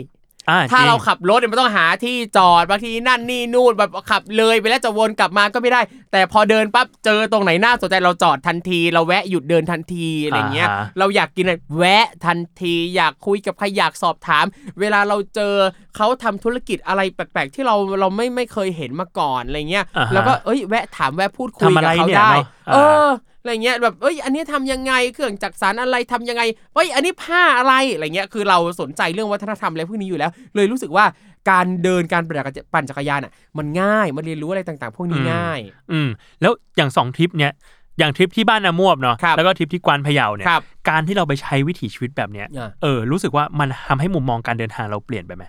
ทำให้มุมมองการเดินทางเปลี่ยนไหม เอาจริงผมไม่ได้รู้สึกว่าทำให้เปลี่ยน เพราะว่ามุมมองเราเป็นแบบนี้อยู่แล้ว มัน ตั้งแต่แร ตอก กย้ำมากกว่า ใช่ใช่มันมันย้ำให้ชัด ย้ำให้เห็นชัดมากขึ้นว่า การเที่ยวแบบเนี้ยคือสิ่งที่ตรงกับความต้องการของเรา อืม คือเป็นสิ่งหนึ่งที่เราชอบเรารู้สึกมีความสุขกับการที่ได้พบปะพูดคุย อืม เราชอบพูดชอบคุยอาจจะเพราะว่าเราเป็นคนที่ชอบเสพชอบศึกษาชอบหาความรู้จากแหล่งต่างๆ อยู่แล้วอ่ะชอบอ่านหนังสือดูทีวีดูสารคดีฟังพอดแคสต์แล้วก็รู้สึกว่าการที่เราได้พูดคุยกับคนจริงๆอ่ะมันคือเป็นแหล่งปฐมภูมิแห่งความรู้นั้นอ่ะ อ่า เราไม่ได้แบบเป็นแบบทุติยภูมิไปอ่าน ใช่ มาหรืออะไร ใช่ เงี้ยเราคุยกับเขาจ อ ริ อง อันนี้คือประสบการณ์ที่เขาเล่าให้ฟังเลยจริง ๆอ่ะซึ่งชอบ ครับ สนุกมากแล้วคือหลาย ๆ ครั้งอ่ะเราก็จะรู้สึกว่าเอ่อเขาเองอ่ะก็รู้สึกยินดีที่ได้ถ่ายทอดสิ่งเหล่านี้ให้เราฟัง ๆ อ่า เออหรืออย่างวันก่อนเนี้ยผมก็เดินเล่นในซอยแถวบ้านนะ ครับ ซอยอ่อนนุชเนี้ยผมเดินไปแล้วก็ไปเจอร้านกรอบรูป ครับ ร้านหนึ่งที่คือก็มีกรอบรูปหลายแบบอะกรอบกรอบคือรับทำกรอบรูปอยู่เนี่ยมีกรอบรูปแบบเก่าๆลายแบบแกรนแกรนแล้วก็มีกรอบรูปแบบมินิมอลที่เป็นโปสเตอร์หนังด้วยอะไรเงี้ยต้องเออเท่ดีหลากหลายแล้วเข้าไปเข้าไปคุย ก็มีอ่ะเจออาม่าเป็นอาม่าอาม่าเป็นเจ้าของร้านอุ้ยอาม่าแบบคุยดีเล่าให้ฟังตั้งแต่สมัย 40-50 ปีก่อน สมัยที่ถนนอ่อนนุชเนี่ย ยังเป็นทุ่งนา มีเกวียน มีไถนา มีวัว มีควายมากินหญ้าแถวคลองอะไรเงี้ยซึ่งสนุกมาก ชอบมาก ชอบฟังอะไรแบบนี้อะคือ ม ก่อนหน้าเนี้ยเราก็รู้ประมาณนึงแหละว่า เอ้ย ย่านอ่อนนุชอ่ะ มันก็เป็นชนบทแหละ ในสมัย อ่ะ ก่อนหลายสิบปี อ่ะ ก่อน แต่เนี่ยเรามาฟังจากอาม่าอายุ 85 ที่แกยังดูแข็งแรงอยู่เลยอะที่ยังทำงานอยู่อ่ะ แล้วแกก็ผ่านวิถีชีวิตอย่างนี้มาจริง ใช่ แล้วแกเล่าให้ฟัง เออเนี่ยชอบชอบการพูดคุยกับคน หรืออย่างการไปน้ำมั่วไปพูดคุยกับคุณลุงคุณป้าคุณตาคุณยายอย่างเงี้ย ๆครับ เออเราก็ได้ฟังถึงเอ่อพวกวิถีชีวิตเก่าๆของเขาเขาเล่าความเป็นมาของเขาวิถีชีวิตของเขาอะไรอย่างเงี้ย อ่า อืม อืมอ่ะนี่เป็นทริปในประเทศเนาะ ครับ ทีเนี้ยอยากถามถึงทริปต่างประเทศบ้าง อ่ะ เห็นว่าครูทอมก็เคยไปใช้แบบเรียกว่าใช้ชีวิตแบบโลคาร์บอน ครับ ที่ ผม ต่างประเทศเหมือนกัน ครับ มีที่ไหนบ้างครับ อุ้ยเอาจริงก็หลายที่ เพราะว่าเวลาไปต่างประเทศเนี่ย ส่วนใหญ่เนี่ยผมโลคาร์บอนทุกที่เลย อ่ะ เน้นเดิน เน้นเดิน เน้นเดินกับปั่นจักรยานเหมือนกันเลย ไม่ไม่มีไอเสียเลย ไม่มี อ่า ไม่มีก็ส่วนใหญ่ก็คือเราใช้บริการรถโดยสารสาธารณะของเขาทั้ง อ่าร ถไฟรถทัวร์ถ้าไกลอะนะถ้าไม่ไกลเท่าไหร่เราเดิน เรา ครับ ปั่นจักรยานอะไรเงี้ย อ่า อย่างปีก่อนผมเคยไปเป็นอาสาสมัครที่ไอซ์แลนด์ อ่ะ อ่ะคือตอนตอนนั้นนะผมตั้งใจว่าจะไปแบบเที่ยวเล่นไอซ์แลนด์ไปแบ็คแพ็คอะไรเงี้ย แล้วก็ปรากฏว่าเราหาข้อมูลแล้วก็ไปเจอว่าเฮ้ยมันมีโครงการอาสาสมัครของที่ไอซ์แลนด์ ครับ อ่ะอาสหาอาสาสมัครนานาชาติ ไปเหมือนกับไปอยู่ร่วมกันนะแบบจากหลากหลายประเทศเลยเราเป็นคนไทยคนเดียวเงี้ยไปอยู่กับอีกประมาณ 20 กว่าคนจากหลากหลายประเทศ เพื่อจะไปบูรณะอาคารเก่าในชนบทที่ไอซ์แลนด์เพื่อทำเป็นแหล่งการเรียนรู้ อืม เอออะไร โอ้ เงี้ย ดูโครงการดูน่าสนใจมาก อ่ะน่าสนใจน่าสนใจและและดีมากแล้วรักค่าใช้จ่ายโครงการไม่แพง อืม เราออกค่าตั๋วเครื่องบินเอง ค่าใช้จ่ายก็ไม่ได้แพงมาก แล้ว cover ค่ากินอยู่ทั้งหมด อืม อะไรเงี้ย ซึ่งแล้วว่ามันก็โอเค มันก็คุ้ม แล้วก็ได้ประสบการณ์ที่ดี อ่ะ อย่างเงี้ย แต่ว่าอย่างเอ่อประเทศไทยจะไปไอซ์แลนด์อ่ะ มันไม่ได้มีบินตรง อ่ะ เออ เราต้องไปแวะ stop over ก่อน อย่างตอนนั้นผมก็ซื้อตั๋วตั๋วเครื่องบินที่ไปแวะที่โคเปนเฮเกน อืม อ่าแล้วก็ซื้อตั๋วจากโคเปนเฮเกนไปที่เรค e ควิกที่ไอซ์แลนด์ อ่า เออนั่นแหละ แล้วที่โคเปนเฮเกนน่ะก็ก่อนหน้าเนี้ยเรารู้มาแล้วว่าโคเปนเฮเกนน่ะเป็นเมืองเป็นเมืองที่แบบดีมากสำหรับคนรักการปั่นจักรยาน อ่า เอออ า บางคนถึงขั้นเรียกว่าเป็นเมืองหลวงแห่งจักรยานอะไรเงี้ยเอออา ซึ่งจริงๆ มันก็เป็นสมญานามที่ก็ก็เห็น ก็เห็นหลายที่ เมือง นะ เห็นหลายที่ เห็นหลายที่ เห็นหลายที่ อัมสเตอร์ดัมนี่ก็ดูแบบ ใช่ ปั่นกันยับยับ เอ อยู่ อ นะ แต่ที่โคเปนเฮเกนเนี่ยหุยเขาเป็นกันยังกันแบบจริงจังมาก อ่า อะไรเงี้ยเยอะมากอะไรเงี้ยอย่างตอนนั้นอ่ะอ่ะเราไปแล้วคืออย่างผมเองอ่ะเวลาไปเที่ยวต่างประเทศหลายครั้งอ่ะผมจะไปพักแบบที่เรียกว่า couch surfing อ่าฮะ couch surfing เนี่ยนะครับเป็น community website ครับผม สำหรับให้แบ็คแพคเกอร์มาเจอกันมาจอยกันเข้ามาคุยกัน เฮ้ยยูวันนี้เนี่ยไอจะไปเมืองยูนะ บ้านยูสะดวกให้ไอไปพักไหมอ่ะแล้วก็ไป า คือไปน เขา อน เซิร์ฟ เขา ฟิงก็เรียกว่าไปนอนโซฟาเขาว่าใช่ งั้น ใช่ทำนองนั้นอะไรเงี้ยหรืออย่างบางทีเอ่อนักท่องเที่ยวต่างชาติจะมาไทยก็มาเขาที่บ้านเราเหมือนกันอะไรเงี้ยก็มี อ่าฮะ แล้วก็แลกเปลี่ยนกันไป ครับ อ่ะไปที่นี่ปั๊บเออเราก็ชอบไงเพราะว่า เราก็ได้พบปะพูดคุยอ่ะคนท้องถิ่นจริง ๆเนี้ยได้ไป อืม อยู่บ้านเขาแล้วก็มันไม่ได้เสียค่าใช้จ่ายด้วยแล้วเขามีเวลาเขาก็พาไปเที่ยวคุยกันแลกเปลี่ยนความเห็นนั่นนี่นู่น แล้วเขาก็พาเราปั่นจักรยาน อ่ะ ไปเที่ยวเล่นในเมืองนั้น ซึ่งเรารู้สึกว่า เฮ้ย มันเท่ดีกับการที่ คือทางจักรยานมันชัด อ่า แล้วก็มันไม่มีคนไปแย่งทางจักรยานอ่ะ อ่า ไม่มีอะไรมาแบบรบกวนเรา ใช่ ซึ่งอย่างเนี้ยเราก็รู้สึกว่าสาเหตุหนึ่งก็เป็นเพราะอ่าสภาพแวดล้อมอากาศดีด้วย มันไม่ได้เหนื่อยมากไม่ได้ร้อนมาก อืม อย่างบ้านเราเราก็เห็นว่าเออก็มีทางจักรยานเหมือนกัน แต่ว่าคนที่ปั่นจักรยานบนทางจักรยานอ่ะก็ไม่ได้เยอะเท่าที่ควร อ่า เอออะไรเงี้ยซึ่งคิดว่าอาจจะเป็นผลสืบเนื่องมาจากเรื่องอากาศด้วยเรื่องสภาพแวดล้อมด้วยอะไรเงี้ยอ่ะ อืม แต่อย่างอ่ะเราไปที่เดนมาร์กที่โคเปนเฮเกนเงี้ยอ่ะแล้วก็ปั่นจักรยานไปแล้วก็ซึ่งเหมือนกันรู้สึกชอบมากกับการที่เราอยากแวะแล้วก็แวะอยากแวะดูอยากแวะถ่ายรูปอะไรตรงไหนมันสามารถทำได้โดยสะดวกมาก อืม ๆ นอกจากปั่นจักรยานแล้วอ่ะอีกที่หนึ่งที่เคยไปก็คืออย่างล่าสุดเลยไปอเมริกา อ่า แล้วก็ไปอ่ะอย่างอย่างที่อเมริกาเองอ่ะอย่างตัวนิวนิวยอร์กเองอะครับเราก็จะเจอว่ามันก็จะมีสกูตเตอร์ไฟฟ้า อืม กระจายหลายจุดทั่วเมืองสกูตเตอร์ไฟฟ้าแล้วก็จักรยานอ่าที่ใครอยากจะปั่นก็สามารถเช่าได้ อืม แต่บัตรโหลดแอปมาก็ได้เลยอะไรเงี้ยคือสสแกน แต่ละเครื่องมันจะมีสแกนผ่านแอปอะไรเงี้ยจ่ายตังค์หักผ่านบัตรไปแล้วก็อยากปั่นไปไหนก็ไป อยากไถไปไหนก็ไปอยากจอดตรงไหนก็จอดอะไรเงี้ยแต่ว่าอย่างที่นิวยอร์กเนี่ยผมเน้นเดินมากกว่า มาที่ DC นี่แหละ ที่ได้ลองใช้สกูตเตอร์ของเขา อืม ตามจุดต่างๆ คือแบบมีเยอะมาก มีเยอะมีทั่วอะไรเงี้ย ก็รู้สึกสนุกกับการถ่ายสกูตเตอร์ไป แล้วก็รู้สึกว่าคนจำนวนไม่น้อย ทั้งที่เป็นนักท่องเที่ยว แล้วก็เป็นคนในเมืองนั้นน่ะ อืม พร้อมใจกันถ่ายสกูตเตอร์ไปตามแหล่งท่องเที่ยวต่าง อืม ๆ อยากจอดตรงไหนก็จอด บางทีเหมือนกับว่า เขาก็ไม่ได้ขับรถออกจากบ้าน อ่า ไม่ได้นั่งรถไฟตลอด แต่เขาเลือกที่จะออกมาสูดอากาศบริสุทธิ์ข้างนอกบ้าง ซึ่งตรงเนี้ยคิดว่านะครับสาเหตุหนึ่งที่ตอนตอนช่วงที่ผมไปอ่ะคนออกมาใช้สกูตเตอร์มาปั่นจักรยานกันเยอะน่าจะเพราะว่าเป็นช่วงที่อเมริกาเนี่ยคลายล็อกดาวน์แล้ว เขาประกาศว่าเราสามารถจะอ่าถอดหน้ากากในที่สาธารณะได้แล้ว แล้วก็ออกมาทำกิจกรรมข้างนอกได้แล้ว ใช่ อ่า อย่างตอนแรกก็เจอว่าโอ้ยคนไถสกูตเตอร์ว่อนกันเต็มเลย ปั่นจักรยานกันเต็มเลย ไปนั่งปิกนิกในสวนสาธารณะกัน อืม เอาเสื่อมาปูกินขนมนมเนยอ่านหนังสืออาบแดดกันใช้ชีวิตเป็นปกติ ครับอืม นั่นแหละ ซึ่งอย่างสกูตเตอร์เองอะเอาจริงผมก็เห็นว่าที่ไทยก็มีเหมือนกัน ก็เห็นมีถ้าถ้าจำไม่ผิดจะเป็นทริปแบบไถสกูตเตอร์รอบเกาะรัตนโกสินทร์ อ่าเหมือนเคยเห็นเหมือนกัน เออเออเออ ยเห็นเหมือนกัน อะไรเงี้ยส่วนรู้สึกว่าเออก็ก็เท่ดี อะไรเงี้ย อืม แต่ผมเองอ่ะยังไม่เคยไปร่วมของที่กรุงเทพนะ อ่า แต่ว่าผมเคยไปไถที่เชียงใหม่ อ่า เคยไปไถสกูตเตอร์ที่เชียงใหม่ ตอนนั้นไปถ่ายงานเหมือนกัน อืม อ่า ไปถ่ายงาน อันนั้นก็ไปไปกับน้องกิจด้วย กิจทีแมนดาว ครับผม เออ ก็ไปไถสกูตเตอร์เล่นกันในเมืองอะไรเงี้ย เหมือนกับตอนนั้นเป็นช่วงที่มีบริษัทเอกชนที่ทำธุรกิจเกี่ยวกับสกูตเตอร์ให้เช่าเนี่ยครับเขาเหมือนกับเป็นช่วงเริ่มโปรโมท อืม แล้วเราก็ไปพอดี ก็ไปเจอ อย่างเงี้ย เราก็ได้ไปแจม แล้วก็ลองไถปั่นไปด้วย ซึ่งแล้วก็รู้สึกเหมือนกันว่า เออ การไถสกูตเตอร์อะมันก็เป็นอีกช่องทางการเดินทางเพื่อท่องเที่ยวอีกรูปแบบหนึ่งที่มันตอบโจทย์เรา า คือถ้าปั่นจักรยาน มันจะเหนื่อยกว่า อ่า เออ ถ้าเดิน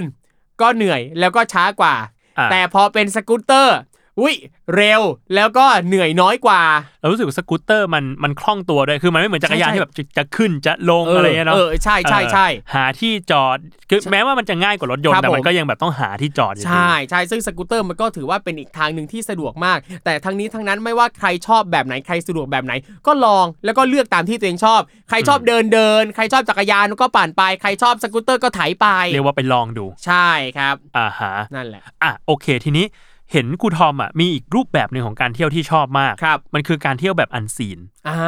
เออแบบดูแบบเฮ้ยที่แบบนี้ก็เที่ยวได้ด้วยเหรออะไร ครับ เงี้ยอ่ะอย่างมีครั้งหนึ่งที่ครูทอมไปที่ชุมชนประมง ครับ จังหวัดนราธิวาส ครับผม เล่าให้ฟังหน่อยตอนนั้นเป็นยังไงบ้าง อุ้ยนราธิวาสเนี่ยก็ต้องเล่าว่าเป็นจังหวัดที่ผมไปบ่อย อ่ะ อ่าเพราะว่าผมเองเนี่ยคือตอนไปนราธิวาสครั้งแรกอ่ะไปสอนหนังสือ คืออาจารย์ที่โรงเรียนนราธิวาสชื่ออาจารย์พึ่งนะครับ ติดต่อมา ครับ ให้ไปสอนไปติวเด็กเนี้ยอ้าวได้เรายินดีไปเราอยากไปอยู่แล้ว ตอนนั้นยังไม่เคยไปสามจังหวัดชายแดนภาคใต้เลย เออ อ อ ยากไปมาก แล้วคือเขาบอกว่าเอ่อมันไม่ได้อันตราย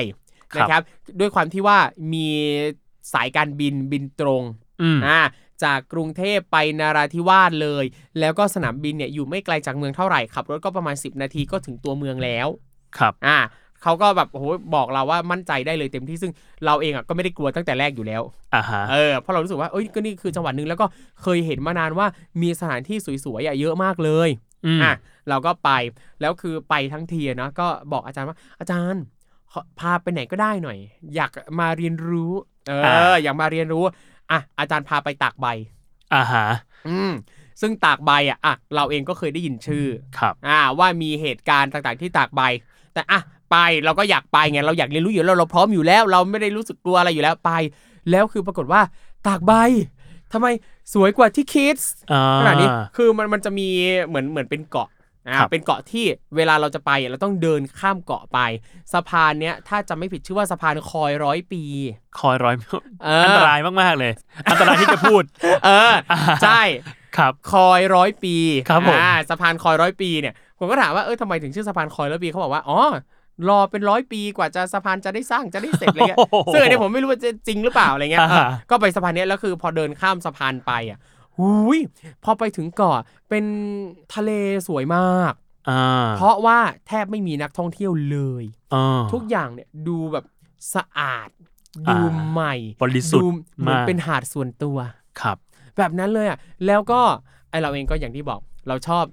เดินเลาะไปเรื่อย เฮ้ย อืม เห็นเขาทำประมง แล้วก็ไปดูชุมชนประมง เขาแบบมีตากปลากัน อ่ะ ตากปลาเอาจริงก่อนหน้าเนี้ยไม่เคยรู้จักเลย ปลาเค็มปลากุเลาเค็มตากใบ ไม่ อ่ะ เคยรู้จักเลย อ่ะ มารู้จักที่นี่ อ่า ค ฮะ รูพึ่งเนี่ยผู้เบิกเนตรพาไปดูพาไปลองชิมอุ๊ยไม่เคยกินปลาเค็มที่ไหนอร่อยเท่าที่นี่มาก่อนอร่อยแบบแสงพุ่งออกปากออก เหมือน ทวาร ต่าง ทั้งเจ็ด มันต่างจากปลาเค็มที่เราเคยกินกันยังไง มันบอกไม่ถูกคุณโจ้มันบอกไม่ถูก แต่เพียงแค่เศษเสี้ยวปลาเค็มอ่ะ อ่าฮะ มันแบบอือหือทำให้เรานิพพาน แสงออกทวารทั้งแปด ใช่ทวารนี่มันมีเท่าไหร่วะ ไม่รู้จำไม่ได้ เจ็ดแปดเก้าเท่าไหร่วะเออ นั่นแหละแล้วแบบเฮ้ยมันดีมากแล้วคือ เราเองอ่ะก็ไปดูเงี้ยไปดูเขาทำไปดูเขาแบบตกปลาเก็บปลาเอามาตากปลาเอามาทำปลาเอามาแปรรูปอะไรเงี้ย อืม แล้วก็เอ่อนอกจากปลากุเลาเค็มอ่ะก็ไปดูการทำกือโปะ อ่ะ กือโปะก็คือข้าวเกรียบปลา เขาวเก็บปลา เออ ซึ่งมันก็มีทั้งแบบสำเร็จรูปกับแบบกึ่งสำเร็จรูป กึ่งสำเร็จรูป คือเหมือนกับเอาไปทอดเองอ่ะ อ๋อ นึกว่าเอาไปแบบ เออ เติมน้ำร้อนสามนาที ไม่ใช่หรือเออหรือใช้คำถูกป่าวว่ากึ่งสำเร็จรูป ถูกแล้วถูกแล้ว อ่ะ ถูก โอเค แล้วถูกแล้ว เออเออนั่นแหละอะไรเงี้ยแล้วก็เออแล้วก็เห็นขั้นตอนการทำของเขาก็เออชอบมากเปิดโลกอ่ะคือ เราไม่เคยไปเห็นการประมงในพื้นที่แบบนี้จริง ๆ จังๆอ่ะ อ่า เออแล้วก็เป็นที่ตากใบด้วยที่ ครับ จังหวัดนราธิวาสเงี้ยเราก็รู้สึกว่าเป็นสิ่งใหม่ แล้วอีกอย่างหนึ่งก็คือ โรงแรมที่ไปพักอ่ะคืออยู่ในเมือง แล้วข้ามถนนไปตรงข้ามโรงแรมเป็นตลาดสด อ่ะ อ่าไอเราก็ชอบเดินดูตลาดอยู่แล้ว อ่า ไม่ว่าเราจะไปไหนที่ไหนในโลกนี้จะชอบไปดูตลาด อ่ เพราะเรารู้สึกว่าตลาดนี่แหละ คือที่ที่ทำให้เราได้เรียนรู้วิถีชีวิตคนในท้องถิ่นจริง ๆ อ่า มันเห็นเนาะว่าเขา เออ ซื้อแล้วกิน ใช่ อะไร เขาซื้ออะไรเขากินอะไรเราเห็นต้องไปตลาดสด อืม ดังนั้นตื่นแต่เช้า ไป ข้าม เลย ถนนไปตลาดสดอุยเจอแบบปลาแปลกๆอะ อืม ซึ่งอย่างบางอันเราก็รู้สึกว่า เฮ้ย ดูคำที่เราก็เป็นคนดำน้ำเหมือนนะเฮ้ยพี่เอาปลานกแก้วมาขายอ่ะ อ่า อ่า า อะไรเงี้ย ซึ่งเราคิดว่าแบบอาจจะบังเอิญติดมาแหละ อาจจะไม่ได้ตั้งใจแต่ไหนติดมาแล้วอ่ะเอามาขาย อ่า ก็มีมีแบบ อุ้ยพี่ครับ ลูกฉลาม อ่า ลูกฉลามครับพี่ครับพี่แบบ อืม คือแบบ แล้วแต่คือก็จะแบบมันแบบ อื้อหือเราอยากจะบอกเขาแต่แบบแต่ทำไม่ได้อะ อ่า เออ า นั่นแหละ เราต้องมามามาพูดมารณรงค์ในที่ที่แบบที่ที่เราจะสามารถอะนะ สื่อสารได้นะ เออ ฮะ นั่นแหละ แล้วก็อีกอย่างหนึ่งที่อีกอย่างหนึ่งที่ประทับใจมากจากการไปเดินตลาดคือ เขาก็จะมีร้านชากาแฟตอนเช้าของเขาร้านโกปีอะไรอย่างเงี้ยเออ แล้วก็ไปกินนั่งกินเพลิน อร่อยมีความสุขฟังแบบชาวบ้านคุยกันอะไรเงี้ย อ่า เออ แล้วบางทีเขาคุยกันเป็นภาษายาวีอ่ะ อ่า เราฟังไม่รู้เรื่องหรอกแต่ว่าเราอยู่ในวายแบบนั้นอยู่ในบรรยากาศแบบนั้นแล้วก็เออแล้วก็รู้สึก เพลินๆ ก็ เนอะ เป็นบรรยากาศที่แปลกดีอะไรเงี้ย อ่าฮะ แล้วก็เขาก็จะมีอาหารท้องถิ่นที่เอ่อเป็นอาหารมุสลิม เป็นอาหารเอ่อที่เราจะเจอบ่อยเวลาเราไปเที่ยวแถวแบบมาเลเซีย สิงคโปร์ อินโดนีเซีย พวกนาซิเลมัก อ่านาซิ นา ล ซิเล เลมา มัก แล้วก็มีนาซิดาแก อ่าฮะ เออนาซีต่างๆบรรดานาซีน่ะเป็นข้าวนา นาซี ซี เป็น คือ ข้าว เออ ข้าวต่างๆนะมากมายอะไรเงี้ยของเขาแบบเฮ้ยเราชอบอยู่แล้ว อย่างเวลาเราไปเที่ยว สามประเทศที่ว่ามาพวกมาเลย์อินโด สิงคโปร์เงี้ยผมชอบกินอาหารท้องถิ่นพวกนี้ชอบกินข้าวอะไรแบบเนี้ยรู้สึกเออมันอร่อยดี อืม แปลก อืม ๆแล้วก็ได้มาได้มากินที่นี่ แล้วก็ ครับ อย่างหนึ่งคือ ผลไม้ อ่า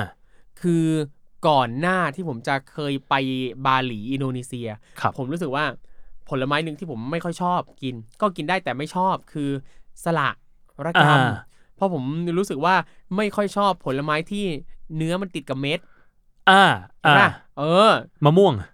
ฮะ มะม่วง ไม่ไม่แต่เวลากินน่ะ เรา ผม กิน ล้อ แต่ เล่น เนื้อมันไง ผมข้ใจ เรากินแต่เนื้อมันไง ผมเข้าใจ เออ เรากินแต่เนื้อมันไง อ่า แต่ถ้าตอนเด็กๆอ่ะเราก็จะชอบแทะเม็ด อ่า แทะเม็ด อ่า อันเนี้ยชอบ เออ แต่อย่างสละมันมันจะมีความรู้สึกคาใจแบบ อยากจะลอกเนื้อออกมาให้หมดจากเม็ดอ่ะ อ่าอ่า เวลากินเงาะผมก็จะชอบเงาะที่แบบคว้านแล้ว อ่า เออ อย่างเวลากินแตงโม ผมจะต้องเขี่ยเม็ดออกให้หมดก่อน ถึงจะเอาแตงโมเข้าปาก อ่า กินง่ายอยู่ง่าย กินง่ายอยู่ง่าย แต่เป็นคนเยอะ นั่นแหละ แต่พอไปอินโดนีเซียตอนนั้นไปบาหลี แล้วไปเจอสละอินโด อ่า หน้าตาเหมือนสละเหมือนละกรรม แต่ไอเนื้อมันเนี่ย เนื้อมันจะเป็นแบบกรอบกรุบ เอ้ย ผมเคยไปบาหลี เอออ ร่อยจริง เนื้อมันกรอบกรุบ และเนื้อมันล่อน เนื้อกับเม็ดมันไม่ติดกัน ใช่ใช่ นี่ ใช่ คือส ใช่ วรรค์แห่งการรับประทานส ส ละ ละ อินโดเลยแบบชอบมาก แล้วที่นาราธิวาสอะมีขาย อ่า